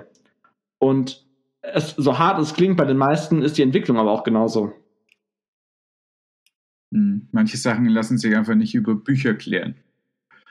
Äh, nichtsdestotrotz glaube ich schon, dass Bücher von herausragender Bedeutung sind für ja. die äh, persönliche Bildung in, in, eigentlich allen Bereichen. Aber du hast recht, also so dieses vorgelebt bekommen, diese direkte, den, die Energie zu übernehmen von anderen Menschen, dazu musst du Menschen erleben.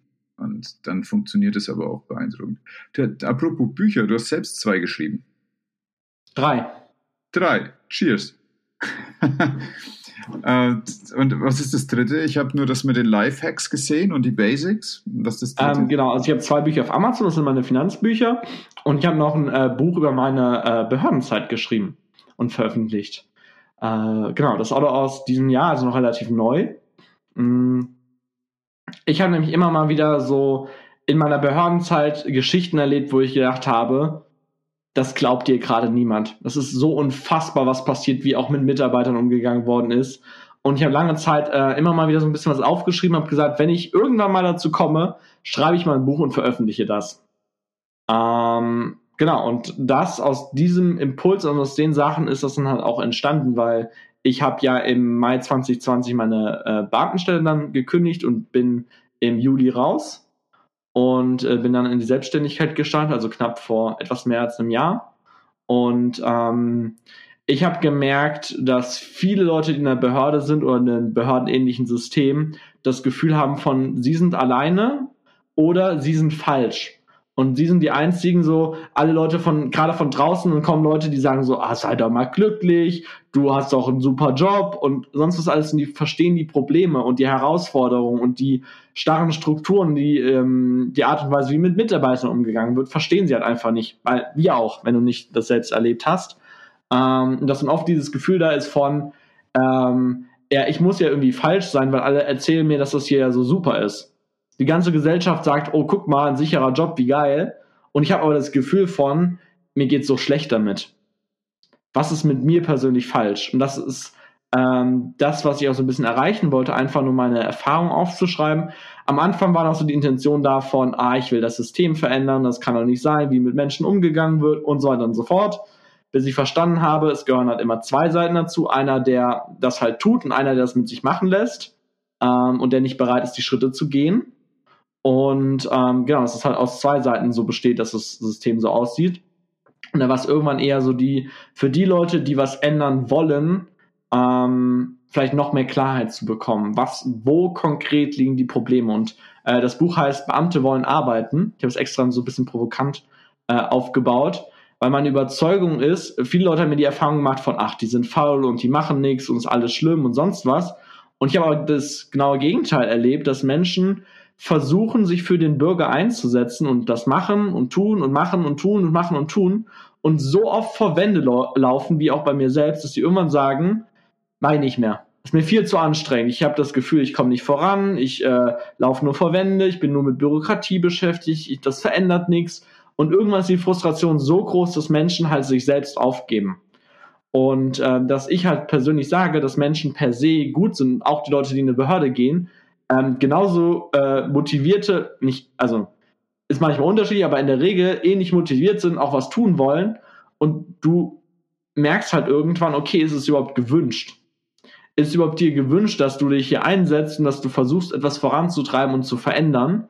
Ähm, das war auch die Erfahrung, die ich halt persönlich gemacht habe. Nee, ist nicht gewünscht. Ich bin so oft vor Wände gelaufen, dass ich immer gesagt habe, ich, ich kann das nicht mehr mitmachen, weil ich kann, bin nicht bereit zu ertragen, wie es im Moment funktioniert und läuft.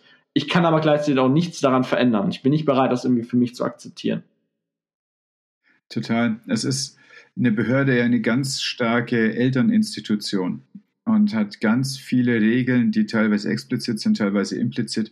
Und so eine starke Institution ist ein starkes System und hat eigentlich keine Lust auf Veränderung und kommt dann zu einem Punkt, wo es eigentlich nur noch darum geht, dass es für den Selbsterhalt die Anstrengung macht, aber auf gar keinen Fall für eine Veränderung. Ja. Ist das ein E-Book oder ein physisches Buch?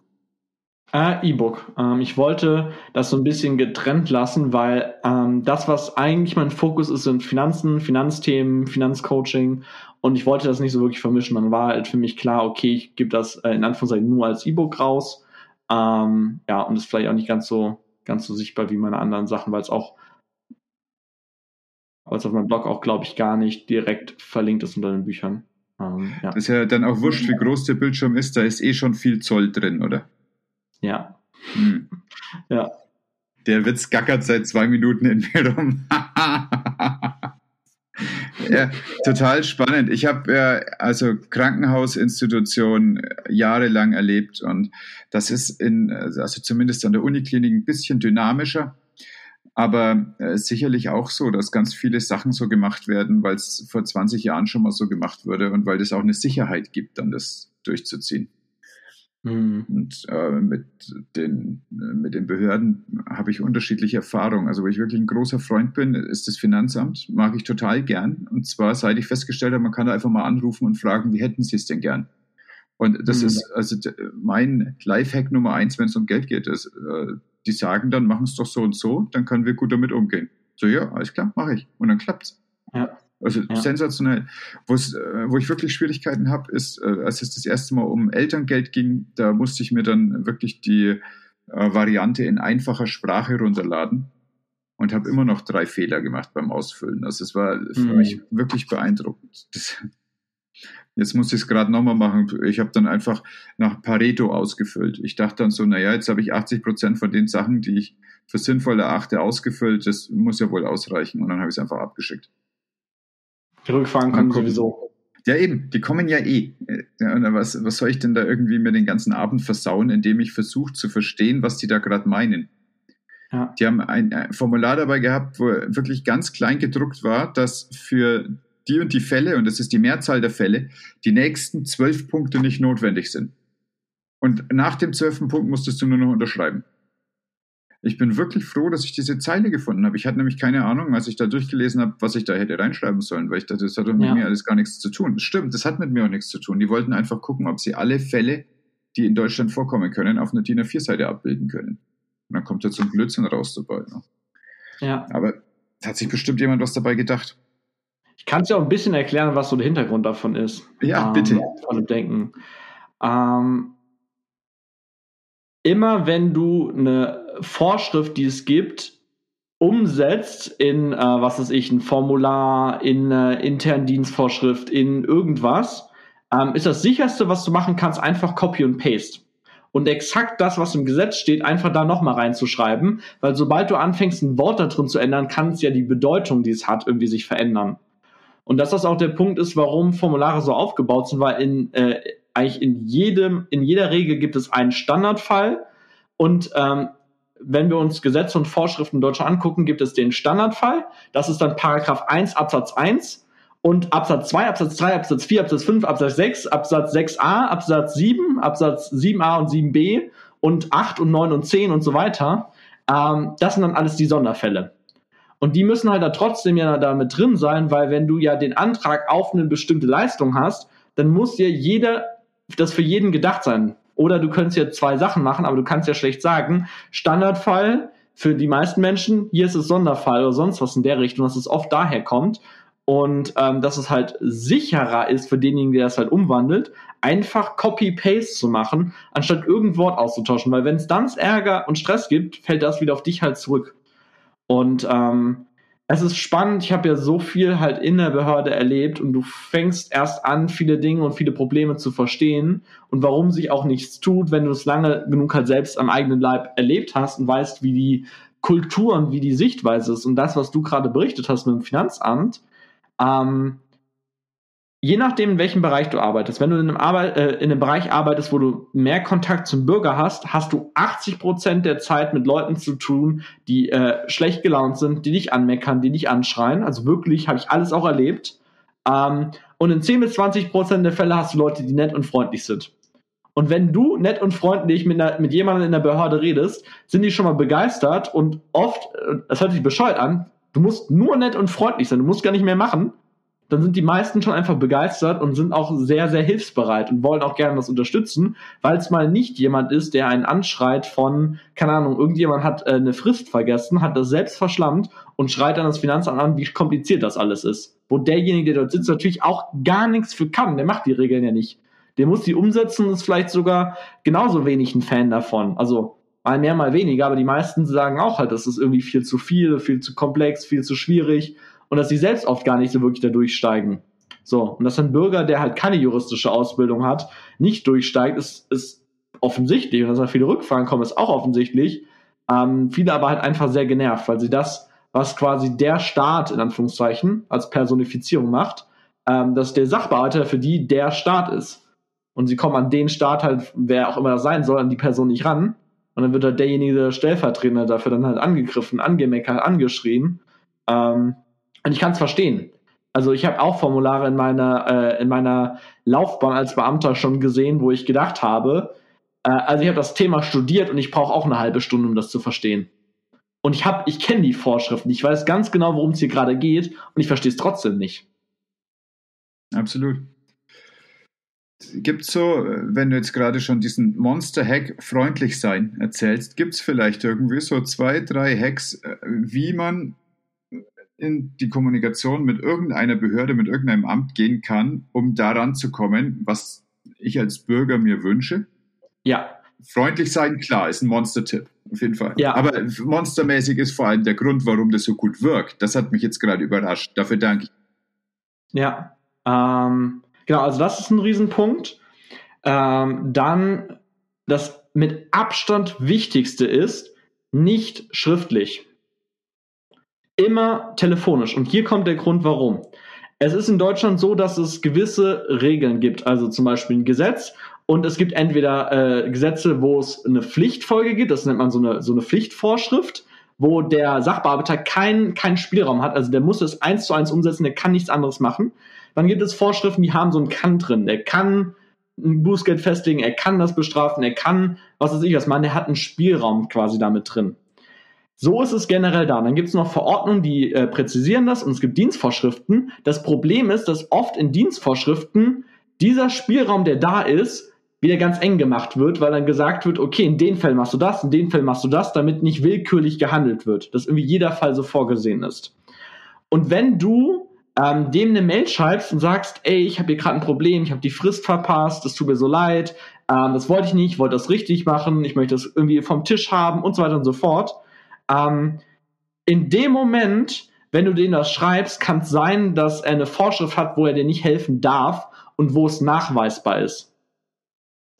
Das heißt, in dem Moment, wenn er dir als E-Mail schreibt, dass er das durchgehen lässt und das kommt raus, kriegt er Stress. Und am Telefon ist es nicht nachweisbar. Das heißt, in dem Moment kann er sagen, kein Problem, machen wir super gerne. Und auch übrigens ein spannender Punkt, ähm, die Sachen, womit sich die meisten äh, Beamten und Sachbearbeiter rumschlagen, sind die Fälle, wo Leute nicht kooperativ sind und wo dann keine Angaben kommen, wo du zwölfmal Briefe schreiben musst. Und er hat nichts davon, einem Bürger Stress zu machen. Und wenn jemand am Telefon ist, der ist freundlich, der ist nett, der hat auch irgendwas nicht gemacht, was er machen müsste, und du sagst einfach nur, ey, ich möchte einfach nur das jetzt richtig stellen, das tut mir so leid und ich wollte das nicht machen und ich will das irgendwie hinbekommen. Muss dir vorstellen, der hat, der hat einen Stapel, so, einen, so einen meterhohen Stapel mit Sachen, mit Fällen, wo niemand drauf reagiert. Und jetzt ruft jemand am Telefon an, ist freundlich und nett, ähm, äh, ihm kann es niemand nachweisen und er kann einfach sagen, ja, passt, ähm, ich lege das einfach auf Wiedervorlage und gucke mir das in drei Wochen nochmal an. Wenn alles da ist, dann kümmere ich mich darum und dann wegen Strafe müssen ich keinen Kopf machen, weil, hier übrigens auch der spannende Punkt, eine Ordnungswidrigkeit schreibt der gleiche Beamte, der an diesem Tisch sitzt, der diese Entscheidung trifft. Das heißt, wenn er sagt, nein, das ist nicht in Ordnung, Sie kriegen jetzt die Strafe, muss er noch selbst schreiben. Das heißt, er hat die Wahl an dem Telefon von, er lässt den mal machen und hat das aus dem Kopf raus oder er sagt, nee, das ist nicht in Ordnung, das, das ist voll doof, das ist sonst was. Ich schreibe ihm jetzt einen Gebührenbescheid.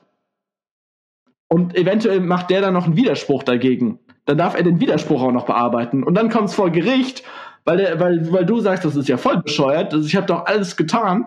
Das ist nur Stress. Und das Wichtigste ist halt, wie gesagt, nett sein und immer am Telefon. Nicht irgendwie versuchen, das äh, schriftlich zu regeln, weil in dem Moment, wenn es schriftlich ist, hat er meistens keinen Spielraum mehr.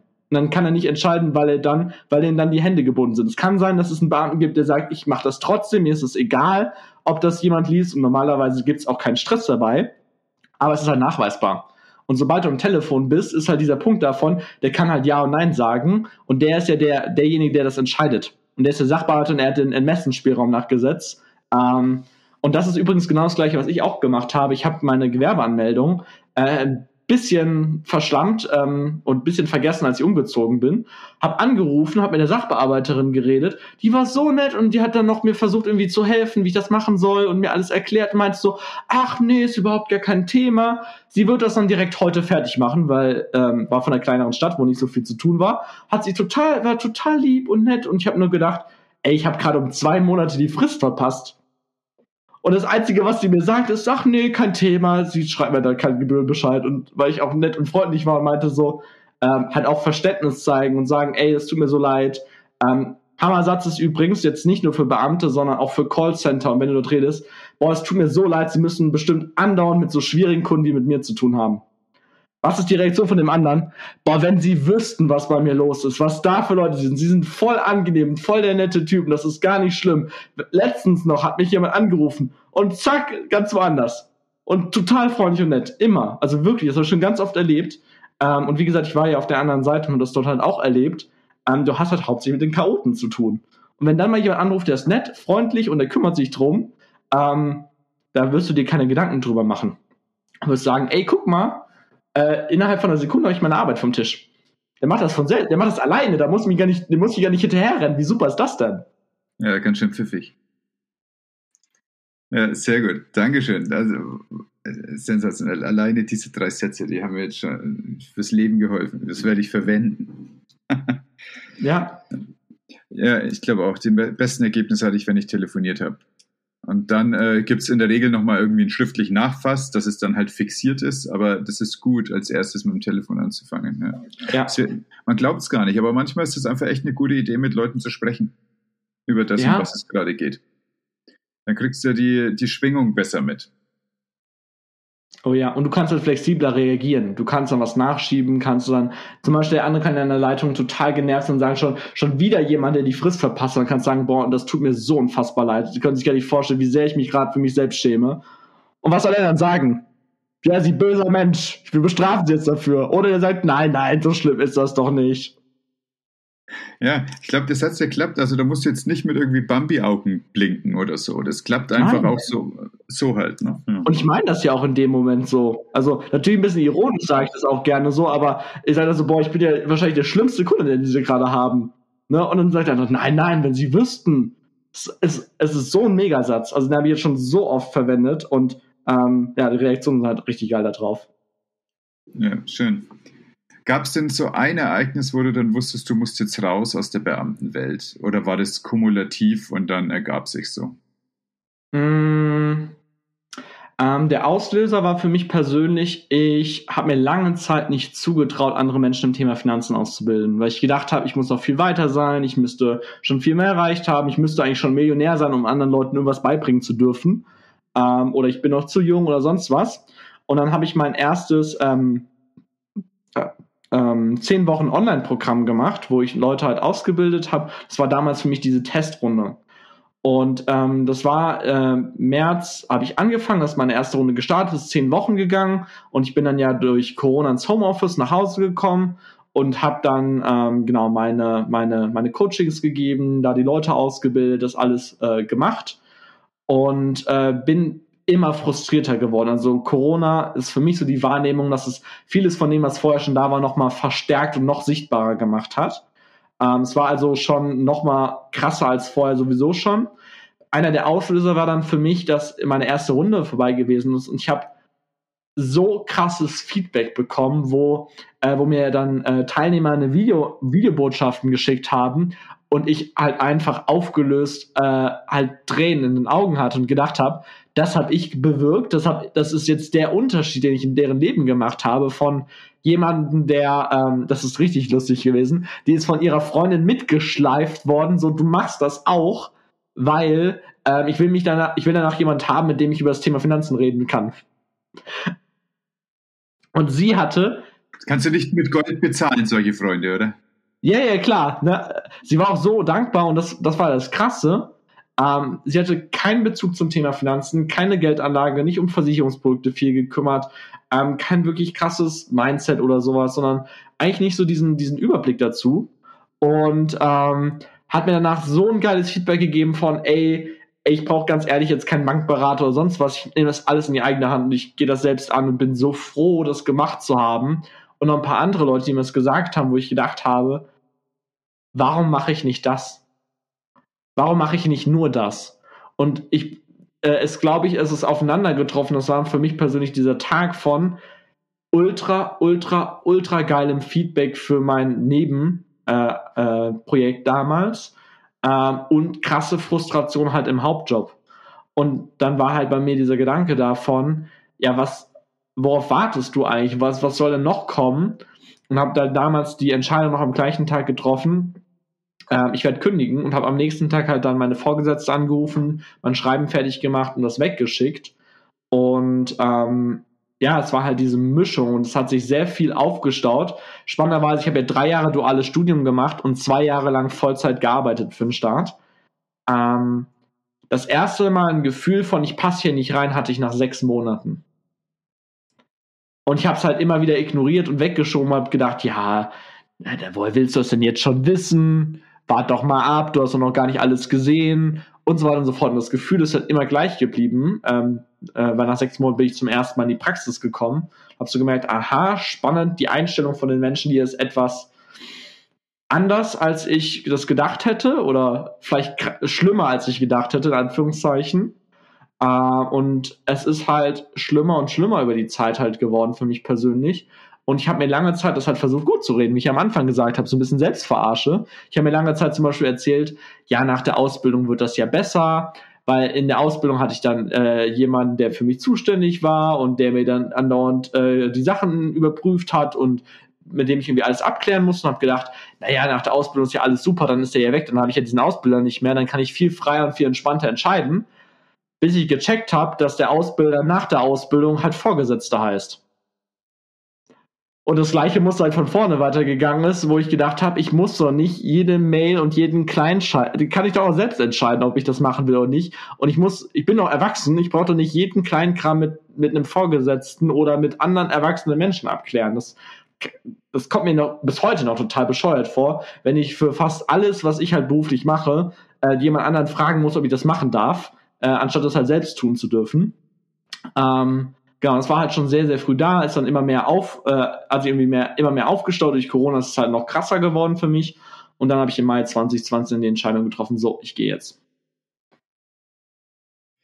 Das ist ja noch keine so lange Zeit. Und seitdem funktioniert das? Einfach weil du so all in gegangen bist? Oder hast du noch andere Einkommensströme aufgetan? Oder ist es jetzt das, womit du lebst? Ähm, das, also viel natürlich auch die Investitionen, die ich die Jahre schon davor gemacht habe, die Rücklagen, die ich aufgebaut habe. Und es gibt Monate, da läuft es super und dann kann ich komplett davon nehmen. Es gibt Monate, da läuft es absolut beschissen. Ich will es gar nicht irgendwie schönreden.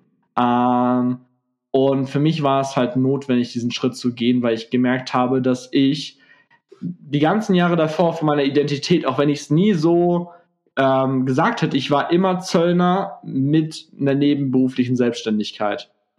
Auch wenn ich immer von mir gedacht hätte, das wäre anders oder so, ich war immer das in meinem Kopf.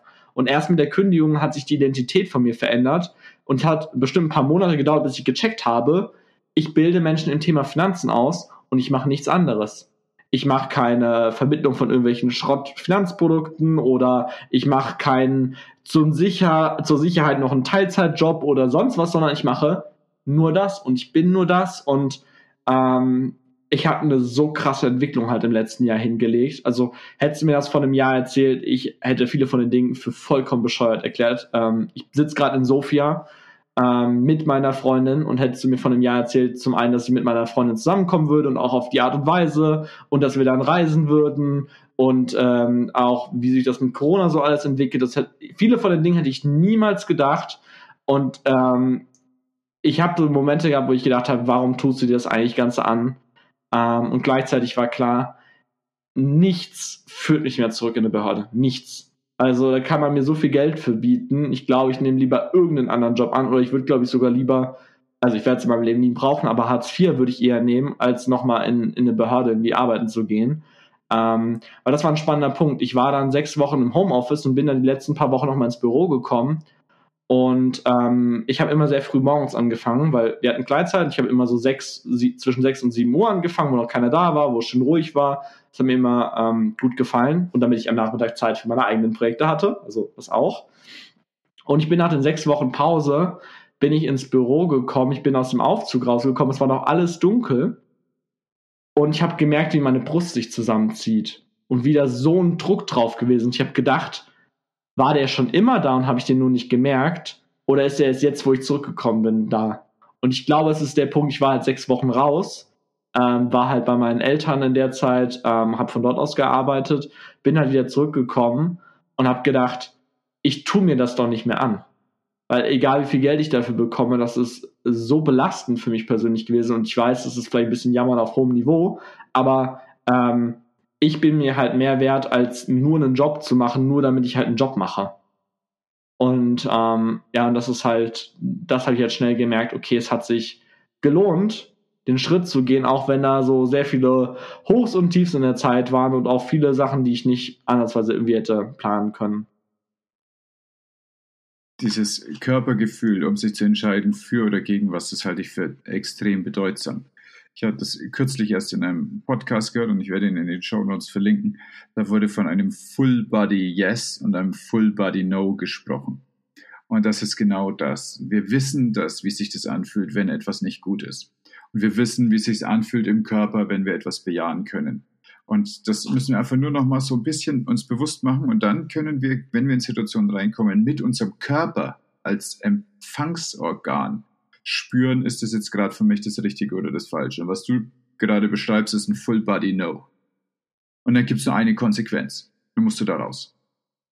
Ja, und das ist halt das Krasse, ich hätte das nicht für möglich gehalten. Also vor allem, ich bin in dieses komplett leere Büro gekommen. Es war kein Mensch da. Es war keine Situation, es konnte auch kein Stress da sein. Es war nur die Energie vom Büro da. Sonst nichts. Und das hat mich so belastet. Ich habe gedacht, in dem Moment, ähm, ich habe da so viel Zeit verbracht. So viel Lebenszeit. Natürlich habe ich Geld damit verdient, aber ähm, was das auch für einen Schaden natürlich anrichtet, der ist, der ist gar nicht äh, begreifbar. Und das ist das Spannende, was ich halt mittlerweile habe. Ähm, in der Anfangszeit war es dieses, oh mein Gott, und Riesenherausforderung, wie wird das? Ähm, mir fällt es im Moment schwer, mir vorzustellen, dass ich fünf Jahre im Behördenumfeld gewesen bin. Das hört sich für mich so an wie eine Geschichte, die jemand anders erlebt hat, weil ich bin so anders. Ich kann mir das gar nicht mehr vorstellen, dass das mal gewesen ist. Dass das mal Realität gewesen ist. Das ist so weit weg für mich persönlich. Ähm, und das zeigt für mich halt, ich bin, glaube ich, mehr ich selbst, als ich jemals gewesen bin. Und ich konnte dort nicht ich selbst sein. Oder sagen wir mal so, die Teile, die mich ausmachen, dieses Vorangehen, Leute ausbilden, Wissen weitergeben, äh, Veränderungen vorantreiben, ähm, auch so ein bestehendes System optimieren und das Beste irgendwie rausholen und kreativ sein. Das, was mich halt auch so auszeichnet als Mensch, das konnte ich alles dort nicht leben und bin immer vor Wände gelaufen und habe lange Zeit halt gedacht, ich wäre falsch, bis ich verstanden habe, ich bin nicht falsch, ich bin am falschen Ort. Hm. Du bist jetzt am anderen Ort. Erzähl uns mal bitte diese, wir haben uns im Vorgespräch darüber unterhalten, diese wundervolle Geschichte, wie du deine Freundin kennengelernt hast und was ihr jetzt gerade draus macht. Du bist in Sofia gerade und mhm. ich beneide dich drum, weil ich da noch nie war und ich mag Sachen, wo ich noch nie war. Aber äh, ich beneide dich auch einfach für diesen Schneid, den du hast, äh, diese Möglichkeit zu nutzen. Und ich bin total gespannt, was für eine Geschichte dahinter steckt. Ähm, ja, ich habe so das Gefühl, ich frage mich manchmal so, was andere Menschen in ihrem Leben machen, weil ich habe nur ungewöhnliche Geschichten zu erzählen. Wir könnten ein 10-Stunden-Podcast-Interview machen und die Geschichte, wie ich meine Freundin kennengelernt habe, passt auch sehr gut da rein. Ähm, ich weiß nicht, ob wir das hinterher verlinken können. Ich habe mit meiner Freundin zusammen auch hinterher nochmal ein Interview gemacht, wo wir eine Dreiviertelstunde nur über das Thema erzählen, wie das zustande gekommen ist, wie das sich das entwickelt hat, weil mich da sehr viele Follower damals drum gefragt haben. Aber ich kann gerne mal die Kurzversion geben. Ähm, und zwar, ich habe ja, nachdem ich äh, damals gekündigt habe, ich habe äh, ja schon irgendwann im Podcast mal erzählt, dass ich sehr viele Themen in Beziehungsrichtungen lernen dürfte, auch überhaupt äh, Freundschaften aufzubauen und da ja auch viel Angst vor Nähe gehabt, viel Angst vor Ablehnung. Eigentlich, ich habe manchmal so das Gefühl, ich habe irgendwie so, habe ich nicht, aber ich habe manchmal das Gefühl, ich habe alles schon durch, so an Themen, was, was man so haben kann, oder ich kenne zumindest alles sehr, sehr gut. Und ähm, deswegen war auch das Thema Dating lange Zeit für mich überhaupt gar nicht präsent, weil ich eigentlich auch gar nicht den Freiraum dafür hatte. Mit einem 41-Stunden-Job und 15 bis 20 Stunden pro Woche was anderes machen, plus Seminare, plus Events, plus ich habe damals noch im Verein Tischtennis fast jedes Wochenende gespielt. Da bleibt halt nicht so viel Raum halt noch für eine Beziehung. Ähm, auch eine Ausrede natürlich und habe ich mir auch gern so erzählt. Und äh, erst nach der Kündigung und in den paar Monaten davor ist überhaupt das für mich aufgegangen, das Thema überhaupt mal anzugehen. Und ähm, ich bin spannenderweise damals in der Facebook-Gruppe Mindset Couple schon ziemlich lange dran, drin gewesen. Es ist quasi so für Singles äh, mit Interesse für Persönlichkeitsentwicklungsthemen über Jahre und ich habe mich nicht getraut, mich selbst vorzustellen. Und habe das dann gemacht und dann, ähm, genau, ist auch was daraus entstanden, aber jetzt nichts Längeres. Und dann kam irgendwann so diese ähm, Meldung, es gibt einen Podcast zum Verlieben, wo sich Singles vorstellen können. Und die suchen ganz, ganz dringend Männer, weil das, äh, weil die äh, Betreiber davon ähm, hauptsächlich eine Frauen-Community haben. Und das ist natürlich eine, eine richtig geile Chance. Und ähm, ich habe damals halt, ohne zu wissen, worauf ich mich einlasse, habe ich gesagt, ach, mache ich einfach mal. Ähm, Im schlimmsten Fall habe ich ein cooles Gespräch gehabt, eine Stunde. Und im besten Fall entsteht mehr daraus. Und dann hatte ich das Podcast-Interview. Ähm, das ist dann im November rausgekommen, im November 2020. Und dann haben sich, das ist auch sehr spannend, wenn hier irgendwelche Männer zuhören, die Singles sind und sie sich dafür interessieren, unbedingt machen. Allein dieses, dieser Punkt von, dass sich Frauen bei dir melden, dreht für mich persönlich diese Dating-Dynamik sowas von um weil es immer dieses ist, der man muss den ersten Schritt machen und ist diese Unsicherheit mit. Und dann melden sich schon, ich glaube, im Marketing würde man warme Leads sagen, das jetzt vielleicht nicht so passt an dem Moment, aber es melden sich ja Frauen, die schon ein Grundinteresse an dir haben, bei dir. Ähm, genau, haben sich dann mehrere Frauen äh, gemeldet, unter anderem halt ähm, Christine aus Österreich. Und ähm, wir haben dann angefangen zu skypen, äh, nicht zu skypen, zu zoomen und ähm, haben es nicht ein einziges Mal, glaube ich, geschafft, unter vier Stunden zu bleiben in den ersten paar äh, Wochen, äh, wo wir ganz oft miteinander geredet haben. Und ich bin damals zu dem Zeitpunkt gerade umgezogen in eine WG mit Leuten aus dem Bereich Persönlichkeitsentwicklung und sehr viel Chaos und kurz vor Weihnachten und hin und her und sonst was alles. Und ähm, genau, und deswegen haben wir erstmal uns nur online, online gequatscht und haben uns dann das erste Mal im Februar ähm, getroffen und gesehen, dass sie zu mir gekommen hat, mich für eine Woche besucht was auch spannend ist als erstes Date und erstes Treffen im echten Leben. Ähm, genau, und dann war relativ schnell klar, dass wir dann ja zusammenkommen. Und ähm, da durch Corona war es ein bisschen schwierig, weil teilweise keine Flüge gegangen sind und neun bis zehn Stunden halt im Zug mit Maske ist jetzt auch nicht so der Burner. Ähm, deswegen war es so ein bisschen schwierig mit dem Hin und Her. Und dann ähm, hat sich das ergeben, wo ich erst im Dezember in die WG eingezogen bin, relativ bald, dass sich die WG wieder auflöst. Und das war äh, Richtung April, Mai. Und dann war halt die große Frage für mich, okay, wo geht's jetzt hin? Was will ich jetzt auch machen? Was will ich eigentlich überhaupt? Und ähm, zu dem Zeitpunkt haben äh, Chrissy und ich äh, uns zwei Wochen, zweieinhalb Wochen in echt gesehen und hat sich die Frage gestellt, wollen wir nicht vielleicht zusammenziehen? Und äh, weiß nicht, wie das die anderen Leute sehen. Also ich finde das ziemlich verrückt, vor allem weil es meine erste Beziehung gewesen ist und ich halt einfach total naiv und keine Ahnung und sonst was. Und dann war relativ schnell klar für uns persönlich, dass es irgendwie keinen Sinn ergibt, äh, oder dass wir es beide auch gerade nicht wollen, äh, eine Wohnung entweder in Deutschland oder Österreich an einem festen Ort einzunehmen, weil wir ja noch gar nicht mal wissen, ob das mit uns beiden halt in echt auch wirklich funktioniert. Weil es das eine, viel zu quatschen, viel zu reden und äh, eine Woche äh, in Anführungszeichen so ein bisschen Urlaub miteinander zu verbringen oder halt komplett den gesamten Alltag zusammen zu bestreiten und nur aufeinander zu hocken, in Anführungszeichen. Ja, und zu gucken, wer drückt die Zahnpastatube in der Mitte aus, wer am Ende, wer holt welche Haare aus dem Gully und so. Ne? Wer macht einen Kühlschrank voll und wer macht einen Wie wieder leer. Das sind ja wirklich viele Reibungspunkte, die du haben kannst, wenn du auf einmal in einer Wohnung bist. Ja, genau. Genau. Und was vielleicht, wenn du eine Woche zu Besuch bist, halt so ist, ja, finde ich nicht so toll, aber ist jetzt, ist ja egal, ich bin ja nur eine Woche hier, ne? Genau. Und deswegen war halt so dieser Gedanke davon, was machen wir denn jetzt? Und ähm, dann haben wir gesagt, lass uns doch zusammenziehen. Sie ist dann damals in meine WG erstmal gekommen, Mitte Mai, für nochmal sechs Wochen. Und dann haben wir halt angefangen zusammen äh, zu reisen, weil wir gesagt haben, irgendwie ein fester Ort mit fester Wohnung ey, fühlt sich gerade für uns beide nicht stimmig an. Und dann waren wir zuerst in Berlin und in Potsdam, dann bei meiner Familie in Gelsenkirchen und dann noch äh, bei ihrer Familie in Österreich für vier Wochen. Und genau, dann war halt die Frage, wo geht's als nächstes, dann kann ich noch ein bisschen was zu erzählen. Und dann ist, ist es halt Sofia geworden. Und das ist das Spannende. Ich habe das Gefühl, so in den letzten zwei Jahren von der Energie her funktioniert Planen nicht mehr und nicht nur, weil so ein Chaos im Außen ist, sondern dass es auch was Energetisches ist, was gerade nicht funktioniert. Hätte mir jemand vor einem Jahr erzählt, ich würde mit meiner Freundin zusammen um die Welt reisen, äh, hätte ich gedacht, ähm, Punkt eins, ich habe keine Freundin. Punkt zwei, ich bin gerade eben in meine neue WG eingezogen, ganz sicher nicht. Also, was soll da passieren? Und ähm, ja, und so ist es quasi ein bisschen so zustande gekommen mit den, mit den ganzen Sachen.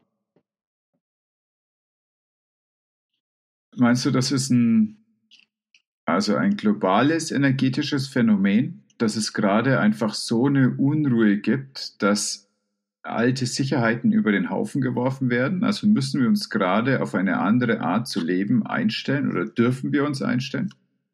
Ähm, zum einen ja, ich glaube, das ist äh, global, braucht man sich auch nur anzugucken, was in verschiedenen Ländern passiert.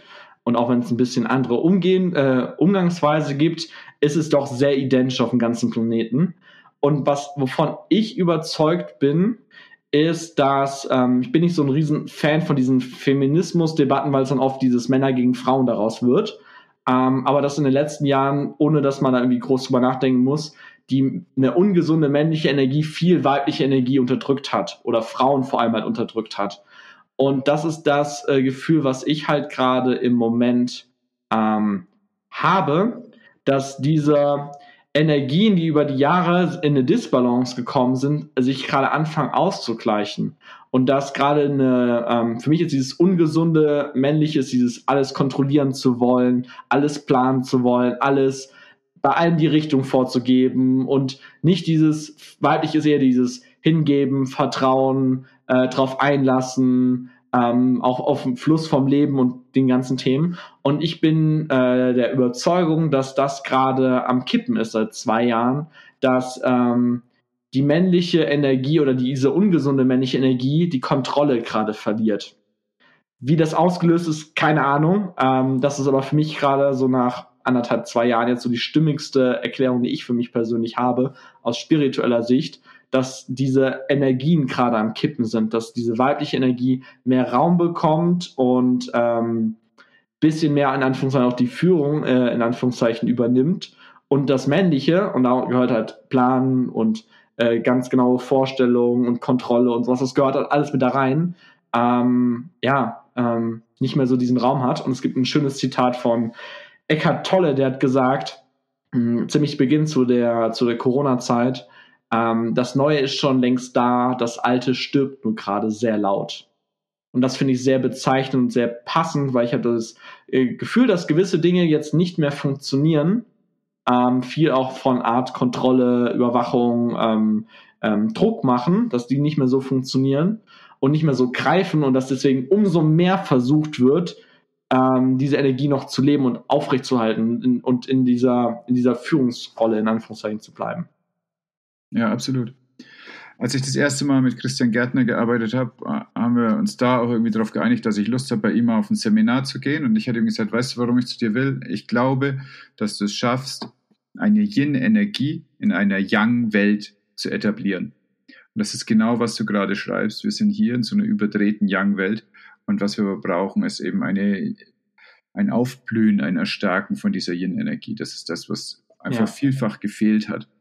Und das ist genau das, was dann passiert ist, als ich bei ihm war. Und ich spreche ihn ja auch jetzt deswegen an, weil du nicht nur bei Tobi warst, sondern du hast auch bei Christian in der Crew schon gearbeitet.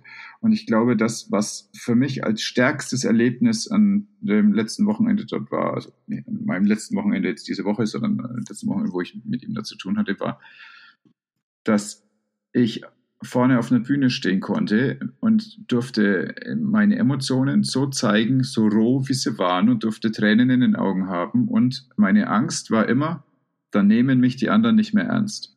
Hm. Und was passiert ist, ist, dass die mich viel mehr ernst genommen haben als vorher. Dass die äh, mich erkannt haben mit dem, was ich bin und ich mich erkennen durfte dadurch. Und ja. es war ein sensationelles Erlebnis. Und das ist ganz genau im, in meinem eigenen Mikrokosmos das, was du gerade für den Makrokosmos beschrieben hast. Dass eigentlich mit dem, dass da eine Yin-Energie aufsteht und stark wird, wird nicht die, diese männliche Energie schwächer, sondern die bekommt dadurch überhaupt erst die Kraft, um gut dastehen zu können und eine ausgewogene männliche Energie zu werden. Und das war mir vorher überhaupt nicht klar. Ich dachte, ich muss, wenn ich ein harter Typ sein will, dann muss ich immer härter werden. Ja. Ja, au contraire halt. So also geht's nicht, sondern es geht genau über diesen Weg in die Sanftheit hinein. Und wir haben ja alle, egal ob Mann oder Frau, beide Energien in uns. Es ist ja nicht dieses Entweder-Oder. Und das finde ich halt, das finde ich halt so spannend. Das ist ja auch ein Symbol für die Zeit, wo dann gesagt wird, wir müssen Frauen in Führungspositionen packen.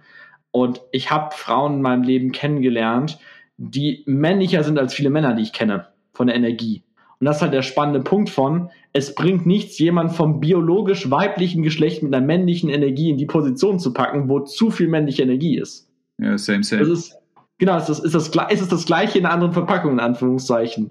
Und ähm, ich habe das Gefühl, dass halt gerade genau hier dieser Umbruch passiert. Ähm, und spannenderweise, äh, das Thema Finanzen ist bisher krass, krass männlich dominiert. Also zu 80, 90 Prozent. Und auch die Teilnehmer, die ich bisher hatte, war naja, eher so mindestens mal zwei Drittel Männer, ein Drittel Frauen. Und ich habe jetzt meine erste Runde gehabt, äh, die, die aktuell bei mir ist. Drei Frauen und es ist später noch ein Mann hinzugekommen. Und ich habe auch gerade so diesen, ähm, das, was ich wahrnehme, ist, dass ganz, ganz viele Frauen sich gerade auf den Weg machen, ihren eigenen Weg zu gehen.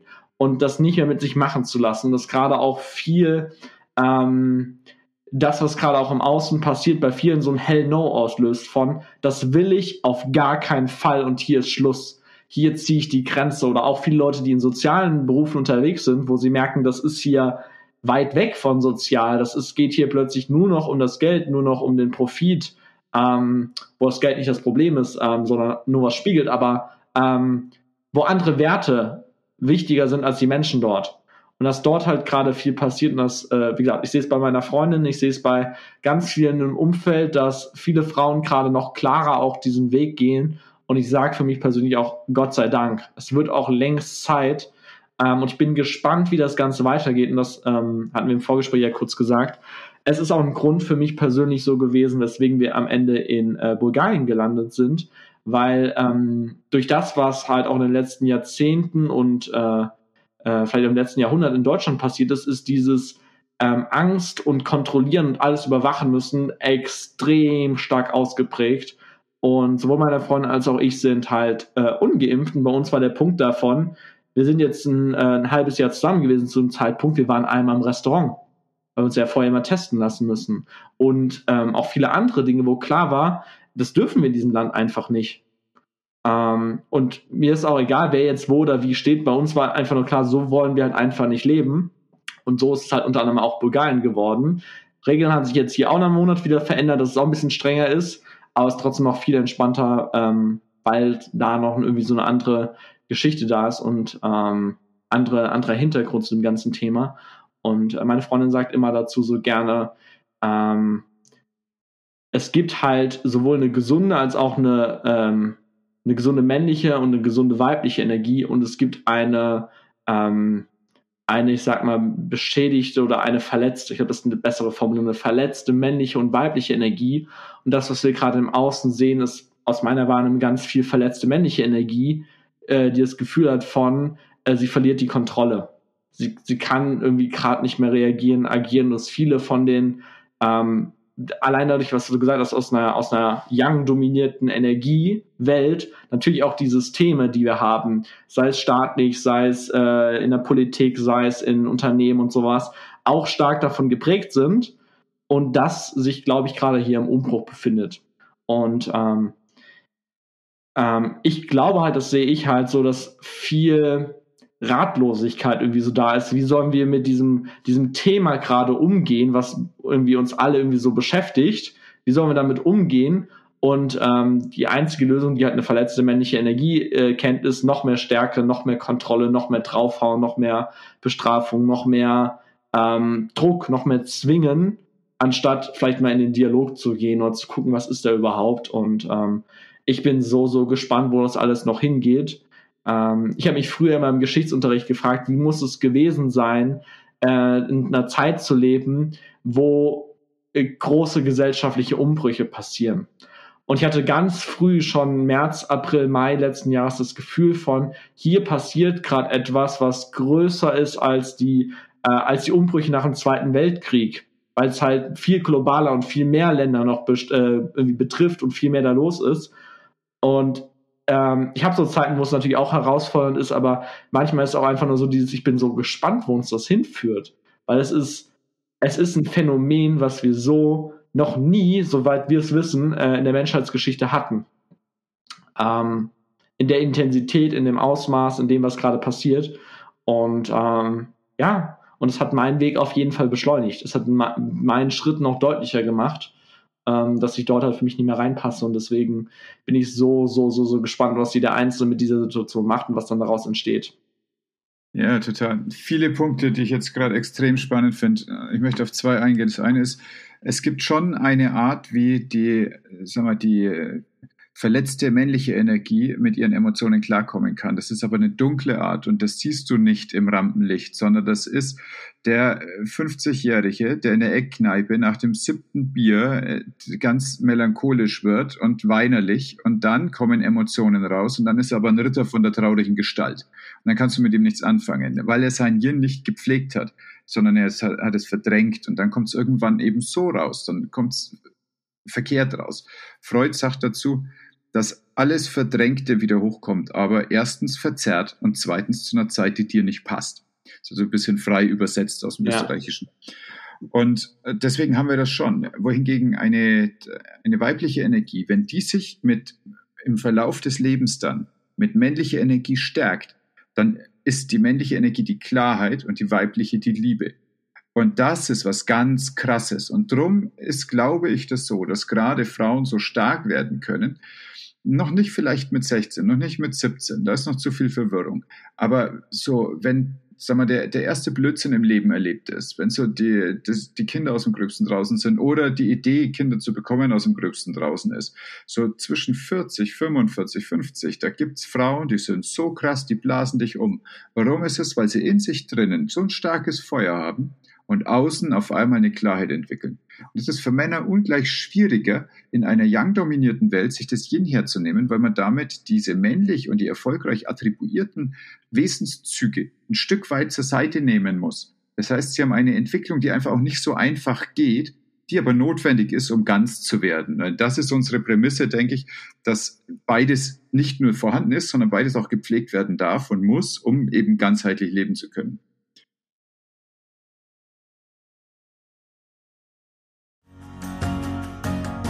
Wundert mich sehr, dass ich da noch nie drüber nachgedacht habe im Zusammenhang mit der Pandemie. Du hast es gerade als so umwerfen, umbrechende Phase beschrieben und da gebe ich dir ohne Einschränkung recht. Und da habe ich jetzt gerade das erste Mal die Pandemie mit den Kondratjew-Zyklen zusammengebracht. Und Kondratjew hat schon vor, weiß ich nicht, einem halben Jahrhundert geschrieben, was an neuen Themen reinkommt und wie neue Themen auf alten Themen aufbauen. Und das sind so sechs Zyklen, die er beschrieben hat. Und der sechste Zyklus ist, nachdem der fünfte die Informationstechnologie ist, ist der sechste die Gesundheit. Und ich dachte immer, ah, okay, alles klar, das hängt dann äh, mit den ganzen Fitness-Influencern zusammen. Wir haben uns erst äh, die Medien geschaffen, dass wir über das Netz uns austauschen können. Und jetzt posten die Leute Food Porn und zeigen, wie flach ihre Bäuche sind und wie viel Kilo sie verloren haben. Aber das ist ja nur die, die fancy Seite von diesem Abfolgen der Kontrativzyklen, sondern die Dark mhm. Side ist eben auch, dass wir ähm, eine Spaltung im Netz bekommen über Gesundheitsthemen, dass ein wild gewordener Clown Twitter dominiert mit Sachen, die er rausballert, ohne irgendeine Basis und es schafft, dass das über die ganze Welt gelesen wird.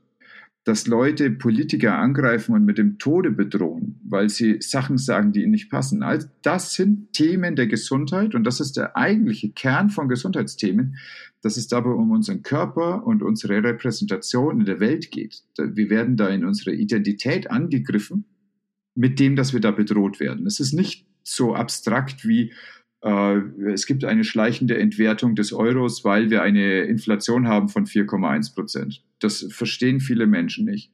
Aber wenn es heißt, hier ist was, das wird dich umbringen. Und wenn nicht dich, dann die Leute, die du liebst. Oh, das ist sehr existenziell, das ist sehr konkret, das ist sehr präsent. Und das, wenn dieser Gesundheitszyklus basiert auf dem informationstechnologischen Zyklus, dann ist was Neues und das ist das, was du gerade sagst. Da passiert was Neues. Dann haben wir eine neue Art, miteinander umzugehen. Ja. Und sie ist vielerorts geprägt durch Angst, geprägt durch Hass. Das ist eine Herausforderung für unser Miteinander. Ja, ich glaube, dass das auch das Größte ist, weil das ist ein Punkt, den ich halt gerade sehe, ähm, wo ich mich halt frage, wie soll es denn weitergehen, wenn ähm, diese gesundheitlichen Themen irgendwann mehr in den Hintergrund wieder treten dann geht irgendwann das Miteinander geht halt wieder los. Und ähm, ich bin in diesem, ich bin im letzten Jahr schon als Mörder bezeichnet worden. Von jemandem, also nicht online, sondern ins Gesicht. Ähm, mir ist gesagt worden, dass äh, jemand mir die nicht die Hand schütteln will, weil ich halt ungeimpft bin. Oder dass äh, ich nicht so sehr erwünscht bin auf eine, auf eine, irgendwie eine Zusammenkunft, also jetzt nicht Party, aber wo ein paar Leute sich treffen, ein paar Freunde treffen. Ähm, und das sind halt Themen, die einmal aufkommen, wo dann die Frage ist, wie geht das halt irgendwann wieder in die Heilung? Und von mir aus ist dieses, okay, ähm, von der anderen Seite ist sehr, sehr viel Angst da und es ist gerade sehr viel Angst im Feld. Ähm, fühlt sich trotzdem natürlich unfassbar verletzend an in dem Moment, äh, weil ich das natürlich, ich bin Spiegel und gleichzeitig wird es halt auf mich projiziert und ähm, ich nehme das ja auch irgendwie für mich an zu einem gewissen Grad. Und ich frage mich halt, wie soll es halt weitergehen, weil irgendwann geht die Angst halt wieder runter. Und das ist die Frage, äh, wie wollen wir dann halt zusammenkommen? Und vor allem, was ich halt krass finde, was ich mir lange Zeit nicht hatte vorstellen können, wie krass diese Spaltung halt auch durch Familien geht, durch Beziehungen, wie Partnerschaften teilweise auseinanderbrechen, weil beide eine andere Sichtweise auf das Thema Gesundheit haben. Aber dann ist es Katalysator für eine Disbalance, die vorher schon da war. Das ist ja ähnlich wie mit dem finanziellen Wissen und so weiter oder finanzieller Bildung. Das ist ja auch ein Katalysator einfach für ja. verschiedene Lebensentwürfe. Und dann wird es irgendwann klarer, okay, mit dem Menschen kann ich nicht leben oder alt werden. Und dann machst ja. du es halt an einem fest und dann sagst du halt, ja, der wollte sich nicht impfen lassen. Sag, ja, klar. Und die letzten zehn Jahre waren eigentlich sonst geil oder was? Alles harmonisch. Ja, genau. Ich glaube, dass genau solche Krisensituationen eben der Katalysator sind für Entscheidungen. Ja, ja. Ähm, ja, genau. Es, es, es, bringt es auf jeden Fall, es beschleunigt es. Genau dieses Thema von es verstärkt ist, es macht es mehr sichtbar. und gleichzeitig bin ich doch überrascht, was für ein Ausmaß das Ganze annimmt. Und auch bei Beziehungen, wo ich gedacht hätte, ah, das ähm, ist sehr entspannt oder sind auch Leute, die ich aus dem Bereich Persönlichkeitsentwicklung kenne, ähm, wo ich gedacht habe, wo dann immer gesagt wird, ja, wir sind alle eins und wir sind Liebe und ja, solange bis du halt die falsche Position vertrittst, dann halt nicht mehr, ne? dann, dann sind wir halt nicht mehr alle Liebe. Ähm, Und das ist halt spannend, weil ich, ähm, mir sind Freundschaften aufgekündigt worden. Zum Beispiel auch, wo ich gekündigt habe und äh, so ein bisschen ähm, diplomatisch, aber zumindest recht klar in einem Video berichtet habe, warum ich gegangen bin. Ähm, was ich auch halt gerade so an, an Entwicklung irgendwie äh, politisch so ein bisschen intern wahrgenommen habe. Ähm, und hat mir jemand halt gesagt, okay, solange das Video von mir online ist, möchte er mit mir nicht in Verbindung gebracht werden und mit mir auch nicht mehr irgendwie reden und schreiben und er äh, schickt mir das quasi nur aus Respekt mir gegenüber die Nachricht, sonst würde er sich einfach gar nicht mehr melden. Und ich habe so gedacht, ja, das hat gerade mit sehr viel Respekt zu tun ähm, von der anderen Seite. Ähm, und das sind halt so Dinge, wo ich gedacht habe, das ist irgendwie krass, wie weit es geht. Ich glaube, das war das eher, wo ich äh, überrascht gewesen bin. Ja, das äh, siehst du ja in den sozialen Medien auch immer wieder, wenn jemand entfolgt dass er vorher aber nochmal schreibt, hey, ich entfolge jetzt wirklich. So, du warst jetzt zehn Jahre lang cool, aber jetzt entfolge ich dir wirklich. Ne? So, ja. was, was, willst du denn? Soll ich nochmal jemanden in den Arm nehmen halt? Ja. Er will gesehen werden. Ja. ja, genau. Möchte gesehen werden, auch mit seiner, ach, mit seinem Ärger, aber auch mit seiner Verletztheit, ja? weil ja. seine Projektion auf dich halt kaputt gegangen ist. Ist aber auch arschig, wenn du dich aus seiner Projektion rausentwickelst, ne? Dann, was soll er denn dann machen? Ja. Und was kommt nach Sophia? Äh, Sophia, wie spreche ich es richtig aus? Ich glaube, Sophia ist, ist glaube ich, der richtige Ausspruch. Was kommt danach? Ähm, keine Ahnung. Ähm, Grisi und ich haben die Erfahrung gemacht, dass Plan nicht funktioniert. Also wir haben äh, auch beim Reisen äh, war zum Beispiel lange Zeit geplant, nach Essen zu gehen, in der Nähe von meinen Eltern, dort eine Wohnung zu nehmen. Und wir haben wirklich uns darauf fokussiert und drauf geguckt und Leute angeschrieben. Spannend, ähm, hätten wir eigentlich schon früher drauf kommen können, aber die Leute haben einfach nicht reagiert. Wir haben bei Airbnb Leute angeschrieben, keine Reaktion. Wir haben bei anderen Portalen Leute angeschrieben, keine Reaktion. Bei Facebook in die Gruppen reingepostet, Leute angeschrieben, keine, also nicht mal Ablehnung, sondern keine Reaktion. Und dann ist plötzlich durch Zufall von einer Freundin, die wir hatten, die vier Wochen im Urlaub ist, eine Wohnung in Berlin frei geworden. Wo wir dann, ich glaube, das war eine Woche oder zwei Wochen vorher klar. Also äh, kannst du gar nicht vorstellen, ich hatte zu dem Zeitpunkt noch nicht so ein krasses Vertrauen ins Leben, habe gedacht, äh, in zwei Wochen bin ich hier raus und ich weiß noch nicht, wo es dann hingeht. Und ich weiß auch gar nicht, wo ich mit meinen Koffern dann hin soll und so. Also zur Not hätte ich auch zu meinen Eltern fahren können, aber ähm, wäre jetzt auch nicht so die perfekte Lösung gewesen. Und das hat sich dann erst kurzfristig ergeben und deswegen haben wir gesagt, wir ähm, werden wahrscheinlich dann erst Ende Dezember, also so lange sind wir noch hier in der Wohnung, ähm, erst ein paar Wochen vorher uns das angucken, wir einfach Dezember auch gucken, wie gerade die Lage ist, äh, in welches Land wir überhaupt rein dürfen oder halt auch nicht oder wo wir hin können. Und ähm, ja, deswegen steht noch gar nichts fest. Also ich könnte jetzt noch nicht mal einen Kontinent sagen. Ist vielleicht auch einfach wurscht. Ja. Auf deiner Website hast du eine Liste von Büchern, was du in den letzten zwei Jahren gelesen hast. Jetzt bin ich ja wirklich ein Schnellleser und ich bin ausgesprochen bibliophil, aber deine Liste zieht mir die Schuhe aus. Es ist äh, nicht nur viel, es ist auch unfassbar vielseitig. Und dann hast du auch noch für alle zum Nachlesen eine kleine Zusammenfassung immer dazu hingeschrieben. Was ist denn aus diesem Best-of vielleicht dieser letzten zwei Jahre? Was wäre denn so ein Lesetipp, den du jetzt mir geben würdest? Und was wäre denn so einer, den du jemand geben würdest, der jetzt angespitzt durch das Gespräch mit dir Lust hat, sich einen ganz kleinen Deep Dive zu geben in finanzielle Bildung?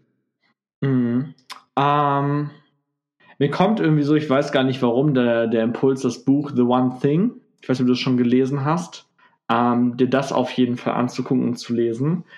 Ähm, das ist spannend. Das Buch ist von der Botschaft her eigentlich sehr, sehr leicht zusammenzufassen. Fokussiere dich immer nur auf die eine wichtigste Sache und hab immer ein One Thing, ähm, so wie er es beschreibt.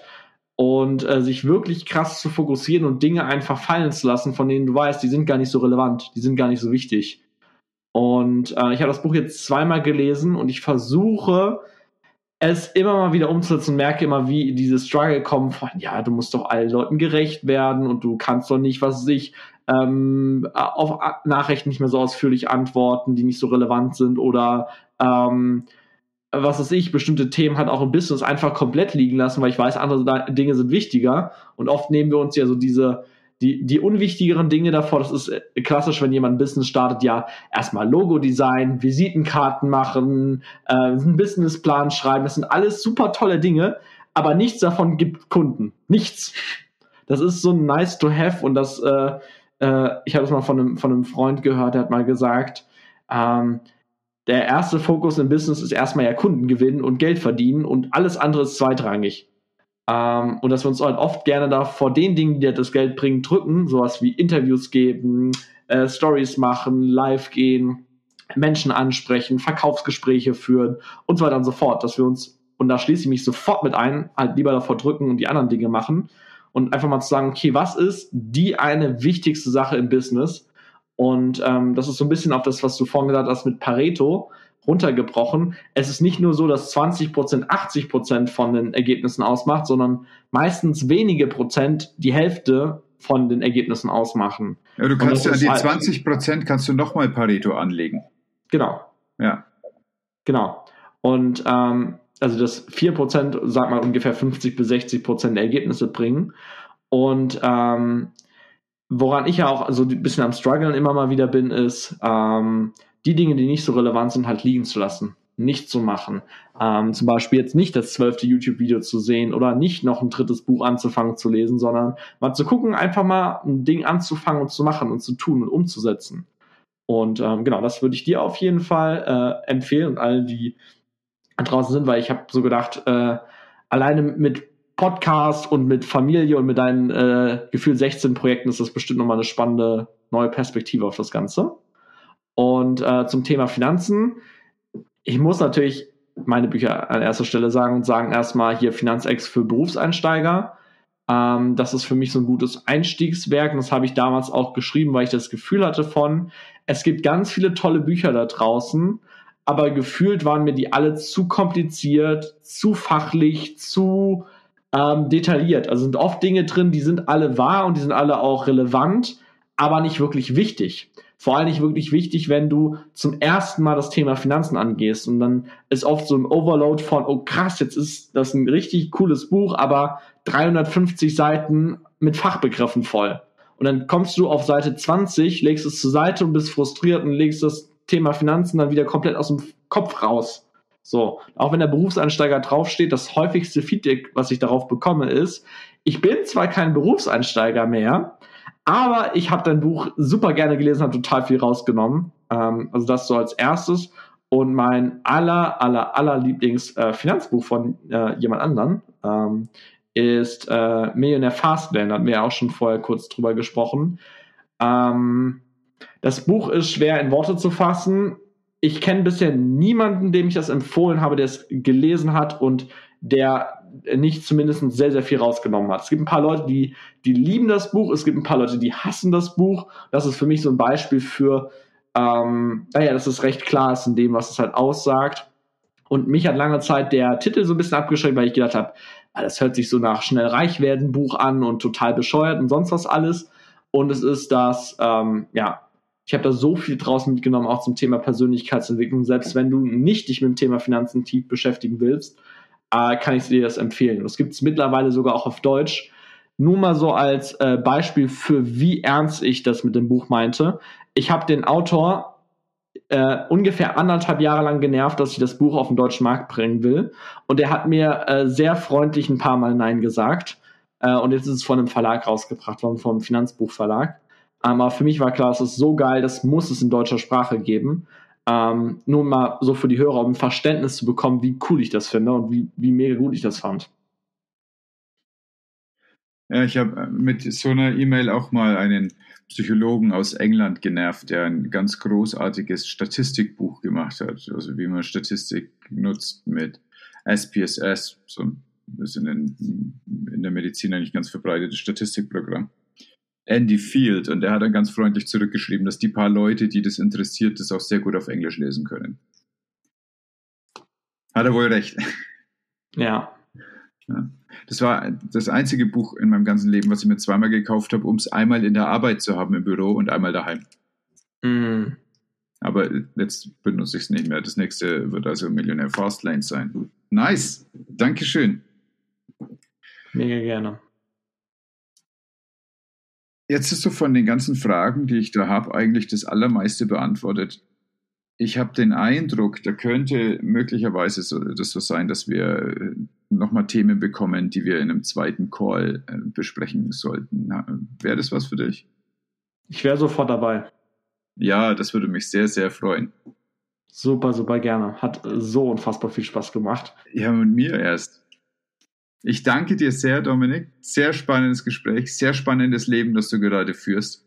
Und ei, ich bin auch super interessiert daran, was da noch daraus wird. Und ich freue mich davon, noch mehr zu hören. Ja, danke dir, Christoph. Vielen Dank nochmal für die Einladung und danke an jeden auf jeden Fall, der sich das bis jetzt angehört hat. Wenn Fragen sind, super gerne immer schreiben, Instagram, ähm, ist, glaube ich, der einfachste Kanal oder auf Facebook oder sonst was ähm, oder Christoph einfach mit Fragen zu hämmern und dann machen wir einfach nochmal eine neue Variante. So machen wir es. Ich werde auch den Kontaktweg zu dir und zu deiner Arbeit in die Shownotes packen, so dass jeder sich da das Medium angucken kann, was ihm dazu am besten passt. Und deine Kurse starten regelmäßig, das heißt, ich muss jetzt nicht gezielt auf einen Launch hinweisen, oder? Ich habe im Moment eine aktuelle Runde, die nächste startet erst im Januar. Also Top. so ein bisschen Zeit hin. Okay, bis dahin ist der hier auch online. Er wird rechtzeitig vor Weihnachten rauskommen, sodass die ganzen Buchempfehlungen gekauft werden können. Yes. Dankeschön, Dominik. Vielen, vielen Dank. Was waren meine drei wichtigsten Take-Home-Messages? Erstens, Wohlstand ist da, wo ich wohl stehen kann. Zweitens, die männliche und die weibliche Energie tarieren sich gerade neu aus. Drittens, bei Unklarheiten mit Behörden immer erstmal anrufen. Du findest Dominik auf Insta, auf Facebook und du findest in den Show Notes eine unglaubliche Liste mit ganz großartigen Ressourcen und Quellen, Links zu den Menschen, von denen wir gesprochen haben, Links zu den Podcasts, von denen wir gesprochen haben und zu den Büchern, die Dominik dir empfiehlt. Welche zwei Personen, die du kennst, werden wohl am meisten von dieser Folge profitieren können? Teile sie jetzt mit ihnen und dann bewerte oder schreib mir, was du aus genau dieser Folge für dich ziehen konntest. Genieß deinen Tag, pass gut auf dich auf. So, und jetzt abschalten.